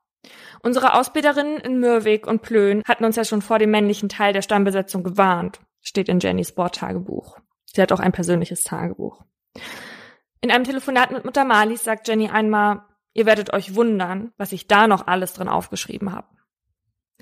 Jenny findet wenig Anschluss, auch unter Kameradinnen. Zwei Matrosinnen haben es besonders auf sie abgesehen, meint Jenny. Sie glaubt, dass sie nur darauf warten, bis sie einen Fehler macht. Am 2. September kommt es wieder zu so einer typischen Situation, in der sich Jenny wie eine Außenseiterin fühlt. Jenny näht gerade am Seesack. Ihre Augen brennen von der Anstrengung. Also schließt sie sie für einen kurzen Moment. Plötzlich hört sie ihre Kollegin Evelyn schreien, Hey Birken, nicht schlafen. Jenny ist total sauer. Wie kann Evelyn sie in so eine Situation bringen? Jetzt denkt die Ausbilderin, Jenny wäre eingeschlafen und dabei war das diesmal gar nicht der Fall. Tatsächlich ist es aber in letzter Zeit öfter vorgekommen, dass Jenny einfach während der Schicht eingenickt ist. Dieser neue Rhythmus macht ihr total zu schaffen. Vier Stunden Wache und dann vier Stunden Schlaf und wieder von vorne. Das ist sie nicht gewohnt. Einmal schläft Jenny sogar mitten in einer Schießübung ein, mit dem Gewehr in der Hand. Oh. Ihre KollegInnen sprechen sogar von Narkolepsie. Was ist denn das? Na, wenn man immer einschläft. Das ist das Dornröschen-Syndrom. Hm. Es ist zwei Tage vor Jennys 19. Geburtstag. Auf den freut sie sich schon sehr, denn an diesem Tag werden sie in Hamburg zum Hafengeburtstag einlaufen und Jenny darf sich Urlaub nehmen und den Tag mit ihren Eltern verbringen. Am Nachmittag des 3. September hat Jenny frei. Ihr Dienst beginnt erst gegen Abend. Sie läuft an Bord herum, macht noch ein paar Fotos und will endlich ihre Höhenangst überwinden. Jenny hat nämlich auch Probleme beim Aufentern, also dem ungesicherten Aufsteigen in die Takelage. Das ist der Teil des Schiffs mit Mast und Seilen und diesen Strickleitern, also alles sehr weit oben. Und an diesem Tag will sie es aber gemeinsam mit einigen KameradInnen versuchen. Jenny schafft es sogar bis fast nach ganz oben. Im Mast wankt sie mit dem Rhythmus der See. Es ist windig und die anderen sehen von dort aus ganz klein aus. Sie knipst noch ein paar Fotos, dann muss sie runter. Ihre Knie schlottern so doll, dass sie in Panik verfällt. Um 20 Uhr tritt sie mit 30 anderen KameradInnen die Segelwache an. Sie soll den Posten Ausguck auf der sogenannten Back beim vorderen Teil des Schiffs besetzen. Von dort aus muss man nach Schiffen oder Treibgut Ausschau halten und das melden. Alle 30 Minuten muss Jenny außerdem auf der Back ist alles wohl, die Laternen brennen in einem singenden Ton durch eine Flüstertüte an den Vorgesetzten durchgeben. Oh Gott. Die See ist rau an diesem Abend, Windstärke 7, die Wellen drei Meter hoch. Um 23 Uhr ertönt die Meldung, auf der Back ist alles wohl, die Laternen brennen. An Bord, gefolgt von einem Ei als Bestätigung des diensthabenden Offiziers. Alles ist wie immer. Um 23.30 Uhr dann bleibt die Meldung von der Back aus. Um 23.43 Uhr hört man über die Lautsprecher Mann über Bord, Mann über Bord, das ist keine Übung. Plötzlich ist das ganze Schiff wach und in Aufruhr. Alles muss sich bereit machen zum Durchzählen. Eine Person fehlt. Eine Rettungsinsel wird ins Wasser geworfen. Die riesige Gorch Fock bremst und kehrt im finsteren Schwarz der Nacht um. Wenig später fliegen Hubschrauber und Flugzeuge über das Wasser. Als an diesem Abend die KadettInnen zum Schlafen geschickt werden, macht kaum jemand ein Auge zu. Jennys Hängematte ist leer. In dieser Nacht passiert etwas Seltsames bei den Bökens zu Hause. Um circa ein Uhr weckt Uwe seine Frau und sagt, Jenny will dich sprechen. Marlies ist verwirrt. Das Telefon steckt gleich auf dem Nachttisch und sie hat's gar nicht gehört. Sie nimmt den Hörer ab, aber niemand ist dran. Sie dreht sich fragend zu ihrem Mann um. Der schläft schon wieder tief und fest. Offenbar ein Traum. Mhm. Als Marlies Birken am nächsten Tag vom Einkaufen nach Hause kommt, hat sie die 19 Rosen und andere Geburtstagsgeschenke für Jenny noch unterm Arm. Jenny ist verschwunden, sagt ihr Mann. Zwei Marinesoldaten sind zu ihm in die Schule gekommen und haben es ihm gesagt. Im Nachhinein wundert sich Marlies, wie banal die Situation wirkte, als das schwere Unglück begann. Irgendwann hatte man gemerkt, dass der Posten Ausguck an der Back nicht mehr besetzt war und dann das Wendemanöver eingeleitet. Danach hatte man mit Wärmebildkameras und Flugzeugen nach ihr gesucht. Vergeblich. Uwe und Marlies verfallen in eine Art Schockstarre. Die beiden lassen sich krank schreiben. Marlies weiß aber, dass sie Routine braucht, weil sie die am Leben halten kann. Also kocht sie, macht den Haushalt. Uwe hingegen wird depressiv, isst kaum noch. Sein Arzt verschreibt ihm ein Antidepressivum. Nehmen will er das nicht. Marlies mischt es ihm daraufhin heimlich in seine Getränke. Wenn Marlies an Jenny denkt, dann hat sie immer dieses eine Bild vor Augen, wie ihre Tochter da draußen alleine in der kalten See ums Überleben kämpft. Es ist kaum zu ertragen. Die beiden denken sich alle möglichen Szenarien aus, wie Jenny sich vielleicht doch noch gerettet hat. Vielleicht wurde sie ja von einem Schiff aufgenommen und hat einfach keine Erinnerungen mehr. In 17 Grad kaltem Wasser kann man immerhin fünf bis sieben Stunden überleben. Als der Fregattenkapitän sie zu einer Gedenkfeier für Jenny einlädt, weil man davon ausgehen müsse, dass sie nicht mehr lebt, sind die Birkens empört. Wie kann man ihre Tochter einfach so für tot halten? Sie gehen nicht hin. Dann erhalten die Birkens ein Paket von der Bundeswehr. Darin sind Sachen aus Jennys Spind, unter anderem ihr Bordtagebuch. Darin lesen die Eltern davon, was Jenny an ihrem letzten Tag an Bord gemacht hat. Elf Tage später sieht die Besatzung eines Fischereiforschungsschiffs 120 Kilometer nordwestlich von Helgoland etwas Dunkles in der Nordsee treiben. Sie ziehen eine Leiche an Bord. Es ist Jenny. 117 Kilometer von der Stelle entfernt, an der sie über Bord gegangen sein muss. Uwe hat den Arm um Marlies gelegt, als die beiden im Wohnzimmer auf dem Sofa sitzen. Ihnen gegenüber ein Marinekapitän, ein Arzt und ein Pfarrer. Frau Bücken, es tut uns so leid. Wir haben Jenny gefunden. Sie ist tot. Marlies schreit daraufhin so laut, dass selbst die PressevertreterInnen, die vor dem Haus der Böken stehen, es hören. Aber kurz darauf setzt bei ihr sowas wie Erleichterung ein. Immerhin haben sie Jenny gefunden. Elf Tage Ungewissheit, das war die Hölle. Ein ganzes Leben hätte sie so nicht ertragen können. Nachdem die Obduktion durch ist und Jenny endlich beerdigt werden kann, meldet sich die Bestatterin bei den Bökens. Ob sie Jenny noch einmal sehen wollen, will sie wissen. Gleich danach wirft sie aber ein, dass sie, die Marine und die Staatsanwaltschaft ausdrücklich davon abraten. So wie Jenny jetzt nach elf Tagen im Wasser aussieht, ist die Gefahr groß, dass die Eltern das Bild ihrer Tochter ihr Leben lang nicht mehr aus dem Kopf bekommen würden. Marlies und Uwe sind einverstanden. Aber eine Strähne von Jennys schönen, glatten, langen Haaren hätten sie noch gerne. Die Bestatterin verneint. Das geht nicht. Nach einigen Tagen im Wasser lassen sich die Haare ganz leicht lösen. Dass Jennys Leichnam lange den Strömungen ausgesetzt war, hat den Vorgang wahrscheinlich noch unterstützt. Später sieht sich Marlies trotzdem Bilder von Jenny an. In dem Buch Unser Kind ist tot sagt Marlies der Autorin Dona Kujazinski, dass sie es sich viel schlimmer vorgestellt hatte. Das, was man da gefunden hat, sieht nicht so aus wie unsere Jenny. Sowas kann man nur beerdigen. Was ist passiert? War es ein Unfall? Gab es ein Fremdverschulden oder hat Jenny vielleicht Suizid begangen? Um diese Fragen zu klären, leitet die Staatsanwaltschaft ein Todesermittlungsverfahren ein. Für Suizid spricht wenig. Obwohl Jennys Lebensfreude in der Zeit auf der Gorch Fock nachgelassen hatte, war sie nicht depressiv. Sie hatte zu Hause einen Freund und Pläne, bald mit ihm zusammenzuziehen. Nach der Ausbildungsfahrt wollten die beiden über die Wohnungseinrichtung entscheiden. Mitte Januar 2009 verkündet die Staatsanwaltschaft, dass der Fall zu den Akten gelegt wird. Es gäbe nicht genügend Anhaltspunkte für eine Straftat, um ein Ermittlungsverfahren durchzuführen, heißt es. Der Oberstaatsanwalt Uwe Wick erklärt, dass die Ursache für den Todesfall nicht abschließend geklärt werden konnte. Man gehe aber von einem Ertrinkungstod aus. Es wäre einfach ein großes Unglück. Uwe und Marlies Böken haben die Ermittlungsakten etliche Male gelesen, hundertmal studiert und kommen jedes Mal zu der Erkenntnis, dass die Unterlagen voll mit Widersprüchen sind. Dass man ihnen da eine Geschichte verkaufen will, die so gar nicht stimmen kann. Die Eltern wollen Antworten, ohne jemandem etwas zu unterstellen, so der Anwalt Rainer Dietz mit mir im Interview. Ja, wir beteiligen uns grundsätzlich nicht an irgendwelchen Spekulationen. Jetzt haben sich aber in den letzten Jahren die Indizien so verdichtet, dass wir äh, die Befürchtung haben müssen, dass Jenny Böken gewaltsam ums Leben gekommen ist. Da ist vor allem, wie Jenny bekleidet gewesen sein soll. Beim Dienst tragen die KadettInnen unter anderem schwere, knöchelhohe Bordschuhe, eine Uniform bestehend unter anderem aus Hose und einem blauen Parker mit angebrachtem Namensschild.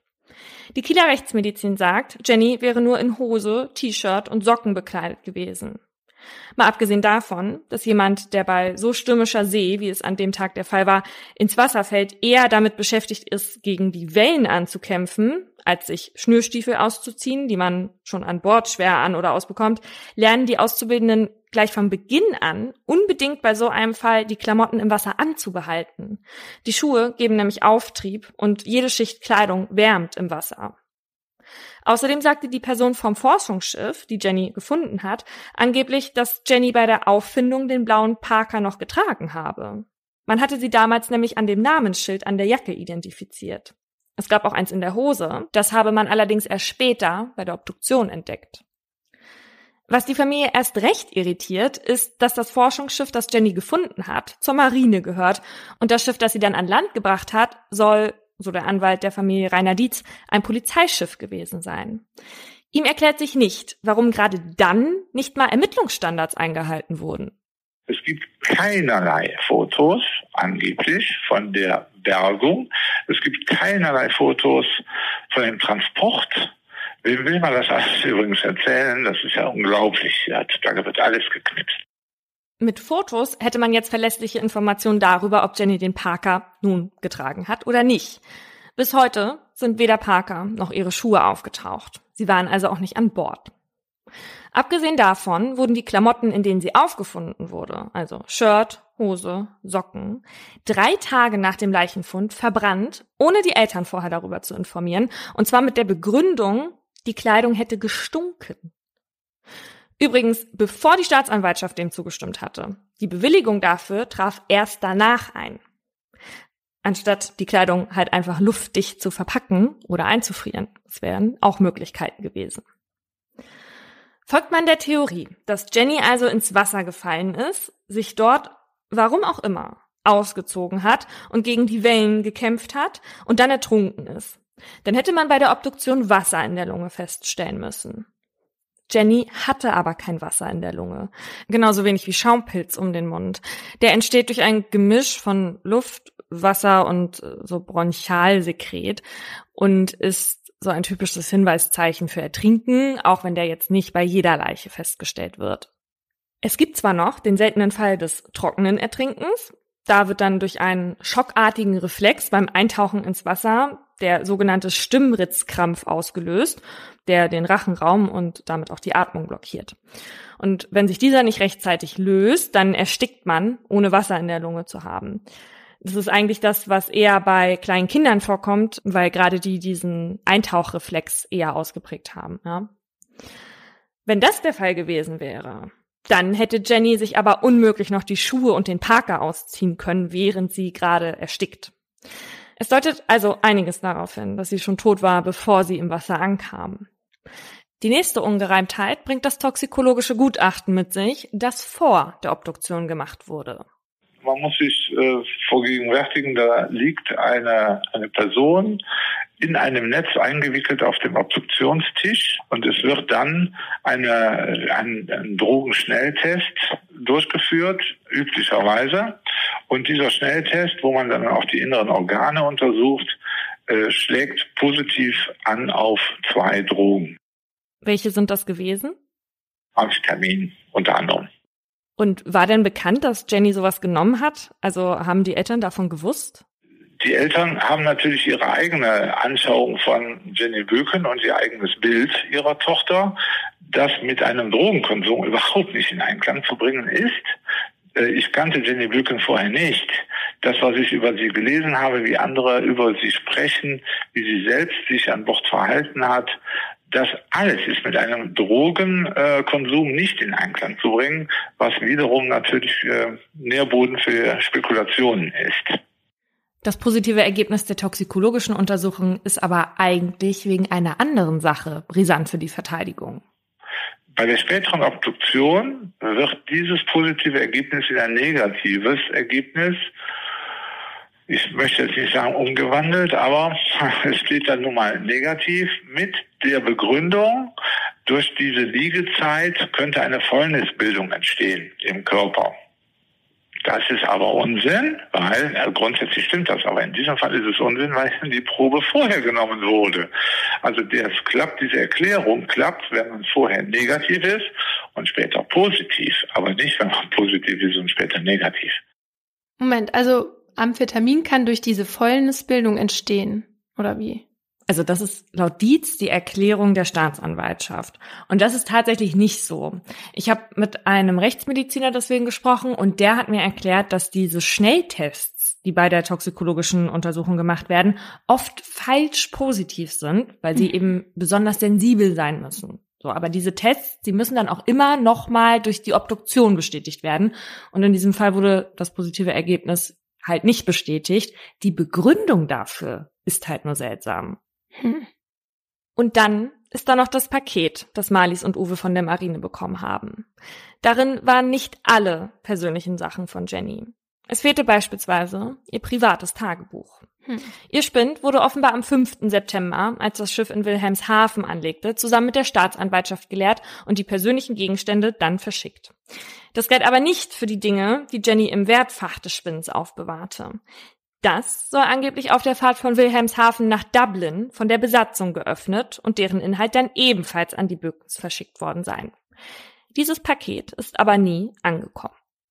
Die Birkens fragen sich außerdem, warum mit der Öffnung nicht gewartet wurde, bis die Staatsanwaltschaft wieder an Bord war, oder warum er nicht gleich mit dem Spind gemeinsam geöffnet wurde. Wer die Öffnung des Wertfachs veranlasst hat, konnte nie festgestellt werden, weil weder die Staatsanwaltschaft noch die Bundeswehr angeblich Aufzeichnungen dazu hat. Es fehlen aber noch weitere Dinge. Circa 15 Slips von Jenny.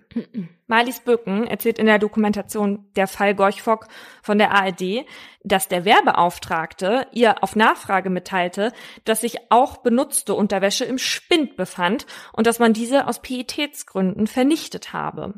Und zwar zu einem Zeitpunkt, als man Jennys Leiche noch gar nicht gefunden hatte wo man also ein Verbrechen noch gar nicht ausschließen konnte und man unbedingt alle Spuren hätte sichern müssen. Natürlich besteht auch die Möglichkeit, dass die Slips im Wertfach waren. Nur eine Mutmaßung. Aber dazu sagt Marlies Böcken in der Doku Der Fall Gorch Fock, wir leben im 21. Jahrhundert. Wenn Sie in ein Wertfach schmutzige Unterwäsche tun als Frau, warum tun Sie das? Das hat einen bestimmten Grund. Für Uwe und Marlies drängt sich der Gedanke auf, dass Jenny vielleicht Opfer von sexueller Gewalt wurde. Zwei Tage vor dem Unglück ging sie zum Schiffsarzt und klagte über starke Unterleibsschmerzen. Ihrer Mutter schrieb sie in ihrer letzten Mail, Mama, ich muss einen Termin beim Frauenarzt bekommen. Angeblich wurde bei ihr eine Zyste diagnostiziert. Wenn sie keinen Termin bei einem Gynäkologen bekommen würde, müsste sie ins Krankenhaus fahren, schrieb Jenny. Die Eltern glauben, dass das mit der Zyste auch ein Vorwand gewesen sein könnte und sie nur zu viel Angst hatte, den wahren Grund in einer Mail zu schreiben. Außerdem gab es widersprüchliche Aussagen von Zeuginnen. Einige wollen um circa Viertel vor zwölf einen Schrei von der Back gehört haben, andere sagen, es sei alles still gewesen. In jedem Fall ist es merkwürdig, dass absolut niemand etwas gesehen haben will, obwohl um 23.45 Uhr, also kurz nach dem angeblichen Schrei, 25 neue Posten besetzt werden sollten und sich damit fast 60 Personen an Deck befanden. Auch Jennys Posten, den sie an diesem Tag übrigens nur besetzte, weil eine Kameradin sie bat zu tauschen, hätte neu besetzt werden sollen. Von wem kann angeblich aber auch nicht mehr ermittelt werden. Und das, obwohl bei der Marine sogar die Anzahl der Slips, die man an Bord bringt, aufgeschrieben wird. Alles wird festgehalten. Warum hat der diensthabende Offizier nicht wie vorgeschrieben um 23.30 Uhr, als die Meldung von Jenny ausblieb, nach ihr gesehen? Er gibt an, dass Jenny zwar die Meldung um 23.30 Uhr nicht absetzte, danach aber andere Meldungen abgab. Für die Familie drängt sich außerdem die Frage auf, warum gerade Jenny, die immer wieder eingeschlafen ist, den Dienst auf der Back antreten durfte, obwohl bekannt ist, dass dieser Posten nicht ungefährlich ist. Die Reling dort ist an einigen Stellen nicht mal 40 Zentimeter hoch. Hm. Warum wurde sie, obwohl sie als gar nicht geeignet eingestuft wurde, überhaupt mit an Bord genommen? Ein Grund dafür könnte eine Entscheidung des Europäischen Gerichtshofs sein. Der entschied im Jahr 2000, dass Frauen den aktiven Militärdienst antreten dürfen. Aus Bundeswehrkreisen will die Welt erfahren haben, dass die Gorch Fock 2008 zu ihrem 50. Geburtstag besonders auf ihre steigende Frauenquote aufmerksam machen wollte. Es gibt noch weitere Ungereimtheiten, wie eine nicht vollständige Gesundheitsakte, aus der offenbar Aufzeichnungen fehlen, und die Tatsache, dass sich das Schiff nach Backbord neigte und Jenny aber Steuerbord, also genau entgegengesetzt von Bord gegangen sein soll, und so weiter. Uwe Bücken erstellt eine Internetseite, in der er alle Ungereimtheiten genau auflistet. Wenn Marlies Böken heute an die letzten Minuten von Jenny denkt, hat sie nicht mehr vor Augen, wie sie da im Wasser ums Überleben kämpft. Sie weiß jetzt, dass ihre Tochter schon vorher tot war, sagt sie. Für die Bökens beginnt jetzt ein Kampf gegen das System. Denn kaum einer aus den eigenen Reihen will sich gegen die Marine stellen und gegen die eigenen Kameradinnen aussagen. Also versucht die Familie es über den rechtlichen Weg, stellen Strafanzeige gegen Unbekannt wegen sexueller Nötigung und beantragen ein Wiederaufnahmeverfahren der Ermittlungen. Ohne Erfolg. Auch ihre Klageerzwingungsanträge und ihre Verfassungsbeschwerde scheitert. Sie wollen den früheren Kommandanten der Gorch Fock wegen fahrlässiger Tötung drankriegen. Sie verklagen die Bundesrepublik auf 40.000 Euro Entschädigung mit Berufung auf das Soldatenversorgungsgesetz, weil Jenny für sie unter besonderer Lebensgefahr gestanden hat. Immerhin habe sie trotz rauer See weder eine Schwimmweste tragen müssen, noch sei sie vorn am Bug eingehakt gewesen. Das ist doch ein Witz, dass die keine Schwimmwesten anhaben. Das geht ja gar nicht. Also tatsächlich gibt es seit diesem Fall andere Regelungen. Ja, gut. Für gerade wenn, wenn die See rau ist, aber damals halt noch nicht. Boah. Man hätte das schon anordnen können, aber wurde offenbar nicht so. Vor allem, wenn du sagst, dass es da teilweise nur 40 Zentimeter hohe Reling gibt und raue See. Und es war doch auch in der Nacht, oder? Also es war auch stockduster. Ja, ja. Wenn ich mir das vorstelle. All die Bemühungen der Bökens bringen nichts. Im Sommer 2014 dann meldet sich eine Zeugin, die damalige Assistentin des Schiffsarztes. Sie sagt, dass sie ihr schlechtes Gewissen plagt und berichtet, dass Jenny sich mehrmals täglich ärztlich hat untersuchen lassen. Jenny soll ihr kurz vor ihrem Tod außerdem gesagt haben, dass es niemanden interessieren würde, wenn sie auf dem Schiff tot zusammenbricht. Für sie war diese Aussage von einer so jungen Frau so erschütternd, dass sie dazu einen Vermerk in Jennys Gesundheitsakte anlegte. Als abends dann der Alarm ertönte, habe die Assistentin sofort gedacht, dass irgendetwas mit Jenny sein muss. Dieser Vermerk und auch andere Einträge über Jenny fehlen später in der Akte. Der Schiffsarzt sagt davon und von Jennys gesundheitlichen Problemen habe er nichts gewusst. Jenny wäre nur einmal bei ihm gewesen, und zwar wegen der Unterleibschmerzen. Die Assistentin sagt, er lügt, wenn er das behauptet. Er wusste davon. Warum weiß man aber nicht, warum, mit welchen Problemen sie da jeden Tag hinkam? Ja, auch wegen dieser äh, Schlafsachen. Okay, also ihr ging es auch richtig schlecht. Und sie haben den trotzdem dahingestellt da an diese. Ja, es war ja gar nicht ihr Dienst gewesen, sie hat ja nur getauscht. Mhm. Aber sie hätten ihr das ja auch untersagen können, diesen Dienst anzutreten. Ja die ehemalige Assistentin des Schiffsarztes, sagt bei dem Verfahren der Schadensersatzprüfung vor Gericht, dass sie seitdem bekannt ist, dass sie als Zeugin geladen ist, von anonymen Anrufen belästigt wird und über Facebook Drohnachrichten erhält, die sie mundtot machen sollen. Auch dieses Verfahren gewinnen die Bökens nicht. Der Fall Böken wirft kein gutes Licht auf die Marine und bringt einiges zum Vorschein, was man dort lieber für sich behalten hätte. Nachdem im November 2010 eine weitere Kadettin von der Gorch Fock bei einer Takelageübung zu Tode kommt, indem sie 27 Meter in die Tiefe stürzt, eskaliert die Situation. Sarah Lena S. hatte kurz vor ihrem Tod noch zu ihrer Mutter gesagt, Mama, du weißt gar nicht, was da los ist. Auch Sarah war übrigens mit 1,57 Meter offiziell zu klein und damit ungeeignet für den Borddienst. Ein Offizier soll den Überfall damit begründet haben, dass die Gorchfock heute minderwertiges Menschenmaterial an Bord hat. Nachdem der Kapitän am Tag danach gesagt haben soll, Flugzeuge stützen ab, Autos verunglücken und auch hier passieren Unfälle und anschließend mit der Besatzung Karneval gefeiert hat, wenden sich erstmals einige OffiziersanwärterInnen öffentlich gegen die Leitung der Gorchfock. Die OffiziersanwärterInnen beklagen Führungsversagen und Vertrauensverlust. An die Öffentlichkeit gelangen außerdem Geschichten von sexueller Belästigung, von Drohung und Erniedrigung, gerade gegen die Auszubildenden, und von Ausbildungstaktiken, die die jungen, unerfahrenen Menschen mit Absicht über ihre Grenzen bringen sollen. Ein Offiziersanwärter erzählt öffentlich von einem Ritual, bei dem Geld gesammelt wird, das dann dem Kameraden zugestanden werden soll, der die hässlichste Offiziersanwärterin knallt. Boah. Bei einem anderen Ritual hatte die Besatzung eine Wäscheleine im Maschinenraum gespannt und daran die Slips der eroberten Frauen, Wortwahl des damaligen Werbeauftragten, aufgehängt. Nee, oder? Dieser Mann erzählt, dass der erste Untersuchungsbericht der Marine das tatsächlich als gemeinschaftsförderndes Element bezeichnete. Der Radiojournalist Jörg Hafgemeyer war in der Nacht, in der Jenny über Bord ging, auch auf der Gorch Fock. Und er sagt, es ist für Frauen schwierig, vor allem wenn sie in so einem engen Gefäß zusammenleben, wie die Gorch Fock es ist. Und sie können nicht weglaufen. Also das Weglaufen ist endlich auf einem Schiff. Wo wollen sie hin? Irgendwann stehen sie mit dem Rücken an der Bordwand. Nachdem das alles bekannt wird, löst der damalige Verteidigungsminister Kai Theodor zu Gutenberg 2011 den Kommandanten der Gorch Fock ab. Nur im Fall Jenny hat sich wenig getan. Dann, im Juni 2019, nimmt die Staatsanwaltschaft die Ermittlung tatsächlich wieder auf. Der Grund? Eine neue Zeugin taucht auf. Rainer Dietz. Ja, es gibt eine, eine Person, die sich eigeninitiativ hier gemeldet hat und hat auch ihre Aussage entsprechend versichert, äh, die davon spricht, dass man ihr gegenüber unverblümt gesagt hat, Jenny Böken sei aus dem Weg geräumt worden. Die Staatsanwaltschaft hat die Zeugin vernommen. Die hat eine Fülle von weiteren Personen genannt, die da eine Rolle spielen. Dann im Zuge dieser Ermittlungen haben sich wiederum weitere Leute gemeldet. Und alles endet am, im Grunde damit, dass man sagt, diese erste Zeugin ist unglaubwürdig, deswegen braucht man den anderen Aspekten, obwohl die in die gleiche Kerbe schlagen, nicht nachzugehen. So ist eben die Argumentationsschiene. Die Aussage, die die Zeugin gemacht hat, hat sie hier unter Eid gemacht. Das ist ja schon mal ein, ein Pfund. Wenn es nicht stimmen würde, wäre es ja enorm strafbar. Die Argumentation der Staatsanwaltschaft war, dass die Zeugin ja nur vom Hörensagen berichtet. Im November stellt die Staatsanwaltschaft die Ermittlungen aber schon wieder ein, obwohl es, so Dietz, noch andere ZeugInnen gegeben habe. Ja, richtig. Es gibt einen, einen weiteren Zeugen, der sich eigeninitiativ gemeldet hat, der gesagt hat, äh, er, hat, äh, er hätte Personen befördert, die äh, also zu dem damaligen Zeitpunkt, die auch signalisiert haben, man würde sich dann einer Person entledigen und damit wäre es gut. Die kämen sowieso weg, so sinngemäß. Und dann hat dieser Mann äh, anwaltliche Hilfe gesucht und der Anwalt hat genau das Richtige getan, hat gesagt, gehen Sie, gehen Sie damit zur Polizei.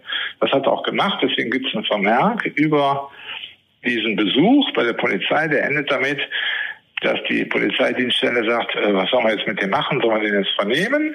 Ja, dreimal dürfen Sie raten, ob die vernommen worden ist. Und machen Sie jetzt weiter?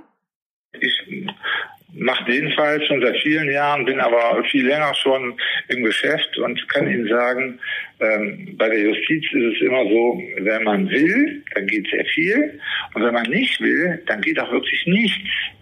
Wir haben wirklich den Eindruck, man hilft uns nicht. Nach all der Zeit gibt es im Grunde keine wirklichen Fortschritte. Ernüchternd. Der Fall Jenny Böken, so tragisch er ist, aber der Fall ist abgeschlossen. Es war ein Unglücksfall und Unglücksfälle passieren nun mal. Das hört sich herzlos an und damit bin ich einverstanden, aber so ist es nun mal, sagt Achim Winkler, Marine-Fregattenkapitän. Radiojournalist Jörg Hafgemeyer sagt in der Dokumentation, die ich schon angesprochen habe, in der Marine werden keine Fehler gemacht. Und weil keine Fehler gemacht werden, muss auch niemand zur Verantwortung gezogen werden. Achtung, das meint er natürlich in Bezug darauf, was offiziell bekannt gegeben wird. Also es ist nicht ganz ernst zu nehmen. Die Eltern wollen nicht akzeptieren, dass bis heute keiner sein Schweigen gebrochen hat. Es waren 220 Menschen auf diesem Schiff und einige von denen wissen, was geschehen ist. Und wir hoffen und wünschen, dass sie irgendwann die Kraft haben, ihr Schweigen zu brechen, sagt Marlies Böken. Sie ist irgendwann aus dem gemeinsamen Haus ausgezogen. Die Ehe hat sich durch den Tod von Jenny irgendwann einfach in Luft aufgelöst. Trotzdem kämpfen Uwe und sie weiter Seite an Seite für die Wahrheit, streben ein neues Wiederaufnahmeverfahren an. Die Kraft für ihren Kampf gibt ihnen Jenny. Sie wollen, dass ihr endlich Gerechtigkeit widerfährt. Den Schmerz um ein totes Kind kann man nicht ermessen. Doch jeder Mensch hält eine ganze Menge mehr aus, als man sich selbst zutraut, sagen sie. Sie glauben daran, dass das Schicksal ihnen nur so viel zumutet, wie sie auch ertragen können. Und wieder haben wir auf der einen Seite die Eltern und auf der anderen Seite diesen riesigen Apparat, gegen den sie ankämpfen müssen. Mhm. Und es ist immer dieses David gegen Goliath und sie möchten, das Einzige, was sie eigentlich ja möchten, ist eine, eine ordentliche Investigation in, in den Tod ihrer Tochter, ne? Vieles spricht dafür, dass da mhm. halt Sachen passiert sind und sie nicht einfach nur vom Bord gefallen ist. Es kann ja aber auch sein, dass es so war, aber solange die Eltern nicht das Gefühl kriegen, dass alles getan wird, um sicherzustellen, was passiert ist, können, können sie ja nicht wirklich Ruhe finden. Mhm. Und das finde ich so unfair, weil sie ja eh schon das Schlimmste erlebt haben, was es gibt, und zwar das Kind zu verlieren. Und dann ja noch nicht mal Hilfe bekommen, wie wir das jetzt schon in einigen Fällen leider so hatten. Und was hier gerade noch erschwerend hinzukommt, ist, dass das eben dieser Schweigewall ist, wo man auch von der obersten Stelle gesagt bekommt, niemand, der eine Uniform trägt, wird sich da jetzt mehr zu äußern, weil der Fall abgeschlossen ist. Also sie dürfen es auch nicht. Ja. Hm. Aber der Journalist hat natürlich nicht Unrecht. Man kommuniziert das alles nicht nach außen, weil man das nicht will, weil es schlecht fürs Image ist, was auch immer. Es sagt auch keiner, dass die Marine weiß, was da passiert ist. Hm. Ne? Sondern es wird nur gesagt, es wird einfach auf diesem Aktendeckel stand von Anfang an Seeunfall oder Schiffsunfall. Also hat man von Beginn von einem Unfall gesprochen, meint der Anwalt, und ist dem halt nicht wirklich nachgegangen, so wie sie es erwartet hätten. Eigentlich wie ironisch, dass es ähm, bei dem Fall direkt von einem Unfall äh, auszugehen ist und bei dem Fall, wo eine 87-Jährige in der Badewanne gefunden wird, aber direkt von einem Tötungsdelikt. Ja, stimmt. Und ich habe auch mit Menschen gesprochen, die bei der Marine waren und an mich wurde der Satz herangetragen, niemand fällt einfach so von Bord. Hm. Also selbst das ist schon, kommt schon so selten vor. Ich meine, klar kann das mal passieren, aber dann sprechen halt wieder ganz viele andere Sachen dafür, dass das hier nicht der Fall war. Hm. Ein Freund, der früher bei der Marine war, nicht auf der Gorch der hat mir auch von Ritualen erzählt, die sie hatten. Und eines davon war die Äquatortaufe. Also wenn man das erste Mal den Äquator überquert. Mhm. Da muss man ein bestimmtes Getränk zu sich nehmen. Und da macht man unter anderem Haare von hinten rein, wie du es nennen würdest. Quatsch. Ja. Es ist ja nur ekelhaft, oder? Ich hatte ja gesagt, dass sich bei Jenny offenbar die Haare schon gelöst äh, hatten. Und das passiert auch mit den Nägeln, wenn die Leiche lange genug im Wasser lag. Und zwar mit der Bildung der sogenannten Waschhaut. Der Prozess dafür beginnt schon nach circa drei Stunden, je nachdem, wie die Wassertemperatur ist. Bei kaltem Wasser dauert es etwas länger. Aber im Grunde ist das wie die Haut, wenn wir in die Wanne steigen und die dann so schrumpelig wird, nur viel extremer. Also diese Haut, die wird mit der Zeit weiß und beginnt an Händen und Füßen dann so aufzuquellen. Und nach sechs Stunden sind davon auch die Hautinnenflächen und Fußsohlen betroffen. Die Oberhaut beginnt dann sich zu lösen und wird dann auch nach einer Weile abgetragen. Und die Verquellungen bereiten sich mit der Zeit dann auf Hand und Fußrücken auch auf. Und nach circa drei bis sechs Wochen kann man die Haut an den Händen und Füßen, die kann sich dann lösen, also so handschuhartig oder wie Socken. Und dabei gehen dann eben auch die Nägel mit ab. Aber wie gesagt, das passiert nur an Händen und Füßen. Und ansonsten bildet die Haut im Wasser aufgrund des fehlenden Sauerstoffs nach einigen Wochen bis Monaten das sogenannte Fettwachs. Das hat eigentlich wirklich was mit Wachs zu tun, sondern kommt eher daher, dass die Schicht, die sich dann bildet, so aussieht. Das nennt man auch Verseifung. Übrigens kann das in manchen Fällen auch bei Leichen passieren, die auf einem Friedhof bestattet wurden, wenn der Boden besonders lehm- oder tonhaltig ist. Was schlecht ist, weil dann ebenfalls zu wenig Sauerstoff an die Leichen kommt und dann die Hülle nahezu konserviert wird. Und das ist deswegen schlecht, weil wenn nach 15 oder 20 Jahren dann jemand anders auf den Platz will, der quasi noch nicht frei ist. Ja, in beiden Fällen hat es sich ja bei unseren Opfern jetzt um Wasserleichen gehandelt. Dabei ist also egal, ob die Person in der Badewanne, im Meer oder im Fluss gefunden wird, solange sie aus dem Wasser geborgen wird, handelt es sich um eine Wasserleiche. Auch dann, wenn sie nicht ertrunken ist. Sie kann also vorher erschossen oder erdrosselt worden sein und dann erst ins Wasser abgelegt oder auch gefallen sein. Wenn die Leiche dann einmal im Wasser ist, dann bleibt sie in der Regel aber nicht an der Oberfläche, sondern sinkt in die Tiefe. Also bei der Badewanne ist es dann nicht besonders tief, aber definitiv bis zum Boden. Dort beginnt dann circa nach spätestens sieben Tagen der Prozess der Fäulnisgasbildung, die du eben angesprochen hattest, wodurch die Leiche Auftrieb bekommt und dann zurück an die Wasseroberfläche steigen kann. Der polnische Schriftsteller Wisław Bocinski hat einmal gesagt, eines Tages schwimmt die Wahrheit doch nach oben als Wasserleiche. Es ist die Auferstehung der Toten. Ja, aber nicht jede Wasserleiche taucht wieder auf. Zum Beispiel dann nicht, wenn sich Tiere, wie zum Beispiel Krebse oder Fische, an ihr zu schaffen machen und dann die Gase entweichen lassen. Oder wenn das Wasser zu kalt ist, dann läuft der Prozess der Fäulnis nämlich langsamer. Bei Temperaturen von unter 5 Grad passiert tatsächlich relativ wenig und der Leichnam kann dann lange Zeit unter Wasser bleiben. Wenn im Sommer dann die Temperaturen steigen, kann es sein, dass dann Leichen nach und nach dann doch wieder zurück nach oben kommen. Wenn sie aber mehr als 40 Meter tief gesunken sind, dann ist es nicht nur wegen der Kälte, sondern auch wegen des Drucks da unten sehr unwahrscheinlich, dass das passiert. Im Bodensee zum Beispiel sollen laut Polizei circa 100 Wasserleichen am Grund liegen. Hm. Schön, wenn man daran denkt, wenn man da auch schon mal schwimmen war. Aber bei denen ist es halt super unwahrscheinlich, dass die nochmal auftauchen. Auch überhaupt vermisste Personen in solch großen Seen wiederzufinden, ist wie die Nadel im Heuhaufen zu suchen. Ja, also die sind schwierig zu finden und noch schwieriger ist es natürlich im Meer Menschen zu finden. Also dass eine Wasserleiche wie im Fall von Jenny irgendwo entdeckt wird, ist also eher Zufall. Die meisten solcher Leichen werden niemals gefunden. Ja, das stimmt.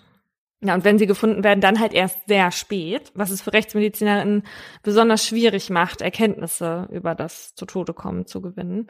Da gibt's nämlich einige Hürden, wie uns Professor Marcel Verhoff, Direktor des Instituts für Rechtsmedizin am Universitätsklinikum Frankfurt am Main, gesagt hat. Je nach Haltungszustand der Wasserleiche ist die Obduktion deutlich schwieriger.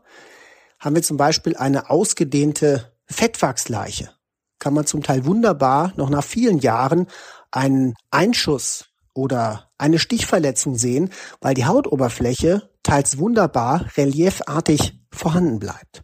Es kann aber auch sein, dass man bestimmte Todesursachen nicht mehr findet, weil einfach die Organe in so eine Masse, wenn man so will, übergehen. Ob man die Todesursache herausfinden kann, kommt also total darauf an, was die Todesursache war und wie die Leiche dann verwest ist, sagt Verhoff. Ich wollte noch wissen, wie die Leichen dann aussehen. Bei den Wasserleichen, die länger im Wasser liegen, liegt es einerseits immer daran, wie lang lagen die im Wasser und bei welchen Temperaturen. Dann ist es abhängig davon, ob im Wasser Fische sind, die zum Beispiel Aas fressen. Dann ist davon abhängig, ob es zum Beispiel Schiffsverkehr gibt. Was wir gar nicht selten haben, sind Schiffsschraubenverletzungen. Und das nächste ist der Algenbewuchs. Ich hatte schon einige Wasserleichen, wo ich gedacht habe, komisch, wo da überall Haare wachsen, über der Brust, aber auch am Kopf, im Gesicht. Und beim näheren Hinschauen hat sich gezeigt, das waren gar keine Haare, sondern das waren Algen, die letztlich da angewachsen sind. Dazu kommt, dass bei Wasserleichen einfach durch die Feuchtigkeitseinwirkung die Haut sehr aufgequollen ist. Bei einer Wasserleiche ist es so, dass die Fäulnis einfach durch die gleichmäßige Temperatur im ganzen Körper sich relativ gleichmäßig ausbreitet und dadurch der gesamte Leichnam wie aufgedunsen ist. Und das führt dazu, dass das Gesicht eigentlich kaum noch erkennbar ist. Und eine Wasserleiche zu identifizieren für Angehörige ist nahezu unmöglich, weil die Gesichtskonturen als solche da nicht mehr erkennbar sind. Nach einer gewissen Zeit allerdings. Du hast ja vorhin über den Todeszeitpunkt von frischen, in Anführungsstrichen, Wasserleichen geredet. Mhm. Bei welchen, die schon länger im Wasser lagen, ist die Berechnung noch viel ungenauer, sagt Professor Marcel Verhoff. Der Todeszeitpunkt bei Wasserleichen ist besonders schwierig und im Wesentlichen geht es dann darum, dass man sich überlegt, wann ist die Wasserleiche aufgetaucht, was hatten wir für Wassertemperaturen. Aber genauere Eingrenzung der Todeszeit bei Wasserleichen ist kaum möglich. Mit der Temperatur kann man nicht viel anfangen, weil sich im Wasser die Leichentemperatur sehr schnell der Wassertemperatur anpasst. Wir haben auch keine systematischen Untersuchungen zu im Wasser lebenden Tieren, wie schnell sie einen Leichnam besiedeln, wie schnell sie fressen. Also Todeszeit haben wir ganz schlechte Karten. Ja, genau. In Deutschland gibt es solche Untersuchungen nicht. Aber in Kanada, und zwar mit Hilfe von toten Schweinen am Meeresboden. Schweine deshalb, weil deren Hautorgane und sogar die Darmflora ähnlich sind wie die von uns Menschen. Und so können dann Rückschlüsse auf Wasserleichen gemacht werden. Und deshalb liegen heute vor der Küste Vancouver Islands versenkte Schweinekadaver auf dem Meeresgrund und die werden rund um die Uhr von Kameras überwacht und von Messinstrumenten getestet. Dank dieser Forschung weiß man, dass auch Leichen im Wasser von Meerestieren besiedelt werden. Aber im Gegensatz zum Land lassen diese Tiere das Gesicht aus. Und auch Eintrittsstellen, wie zum Beispiel das Projektil, mit dem die Tiere getötet werden, tasten die nicht an. Was ja ganz im Gegensatz zu den Insekten am Land ist, weil die besiedeln ja als erstes die Wunden. Und auch Erkenntnisse bezüglich Todeszeitpunkt konnten gemacht werden weil die ForscherInnen herausgefunden haben, dass wenn eine Leiche auf sandigem Untergrund liegt, dass sie dort schneller von zum Beispiel Garnelen besiedelt wird, als auf felsigem Boden. Und die Idee für diese Studien an den Schweinen im Meer kam von der kanadischen Forensikerin Gail Anderson. Und sie hofft, dass sie irgendwann mal statt Schweinen Menschen als Forschungsobjekte nutzen kann. So wie das ja auch schon mancherorts an Land gemacht wird, wie zum Beispiel auf dieser Body Farm im US-amerikanischen Tennessee, wo eben menschliche Leichen beim Verwesen beobachtet werden. Das kannte ich bisher nur aus dem Buch von Simon Beckett. Aber okay, es gibt es tatsächlich. Aber eine Underwater Body Farm ist jetzt noch nicht geplant, obwohl es nach kanadischem Recht eigentlich äh, bereits möglich wäre. Die Forensikerin sagt aber, so weit wäre die Gesellschaft noch nicht, dass sie das verstünde. Und dabei finde ich, brauchen wir das ja. Also Mag ja sein, dass äh, die Organe und die Darmflora von Schweinen ähnlich beschaffen sind wie bei uns, aber ich würde mal sagen, dass wir schon ein bisschen anders aussehen und gebaut sind. Und was dann halt eben mit Arm und Beinen ist und so, das kann man dann ja auch nur bedingt davon ableiten. Ja. So, und ich meine, wenn man das genau kommuniziert, was da gemacht wird und Menschen ihre Körper dann freiwillig zur Verfügung dafür stellen, dann finde ich, kann die Politik so ein Programm schon mal ins Leben rufen. soll ja kein zweites Körperwelten werden. So, dann sorgt man halt dafür, dass das abgesperrt wird im Dienste der Wissenschaft. Ja, genau, solange das nämlich nur für die Forschung genutzt wird, ne? Weil wie die in Tennessee nämlich schon wissen, ist da nämlich ein Riesenandrang, da auch mal eine Tour zu machen, weil ich auf der Website von denen gefunden habe, relativ weit oben steht Note, we do not provide tours of the body farm. Und wenn die das schon damit reinschreiben müssen, dann haben die anscheinend ja richtig viele Anfragen, dass man da auch einfach mal äh, mit einem Tour Touribus durchfahren ähm, möchte. Ja, wie auf Safari. Und die toten Körper sind dann in den Käfigen. Und das ist tatsächlich so. Ich habe Fotos davon mal bei einem Magazin gesehen da durften JournalistInnen sich das offenbar ansehen und dann auch die Fotos veröffentlichen, was ich nicht ganz so toll finde. Also, dass man diese Fotos dann auch einem breiten Publikum zugänglich macht. So journalistischer Zweck hin oder her. Aber ich weiß nicht, wie Angehörige das finden oder wie ich das finden würde als Angehörige, wenn eine Person aus meiner Familie in so einer Pose mit Gesicht nach unten und mhm. Hintern nach oben beim Verwesen gezeigt wird, dann in so einem Käfig. Ja, und auf der Seite kannst du übrigens auch direkt deine Körperspende, so nennt sich das, einreichen und dafür ähm, ein Formular ausfüllen. Solche Körperspendeprogramme sind ja super, aber es ist halt trotzdem irgendwie ein bisschen merkwürdig, wenn da so steht, if you wish to donate your body, please complete this form. Und dann musst du da Sachen hinschicken. Und ähm, ja, und die kriegen pro Jahr ungefähr 100 solcher Körperspenden. Ich verstehe das auch. Das ist ja für, für, ich meine, was, für die menschliche Hülle, wie man so schön sagt. Es ist einfach nichts mehr. Ja. Also wer einen toten Menschen gesehen hat, weiß, da ist nichts drin. Ja, das ist nicht, was der Mensch vorher war. Und für dieses Ding ist das nur eine weitere Zwischenstation. Du bekommst ja am Ende dann trotzdem eine Bestattung und ja. alles. So für die Angehörigen ist vielleicht nicht so toll, aber hm. ich meine, am Ende ist es weiterhin ein natürlicher Kreislauf. Du gibst der Erde wieder was zurück. Und das macht man bei Beerdigungen ja auch. Also ich meine, da verwest das halt auch, aber halt unter der Erde. So. Ja.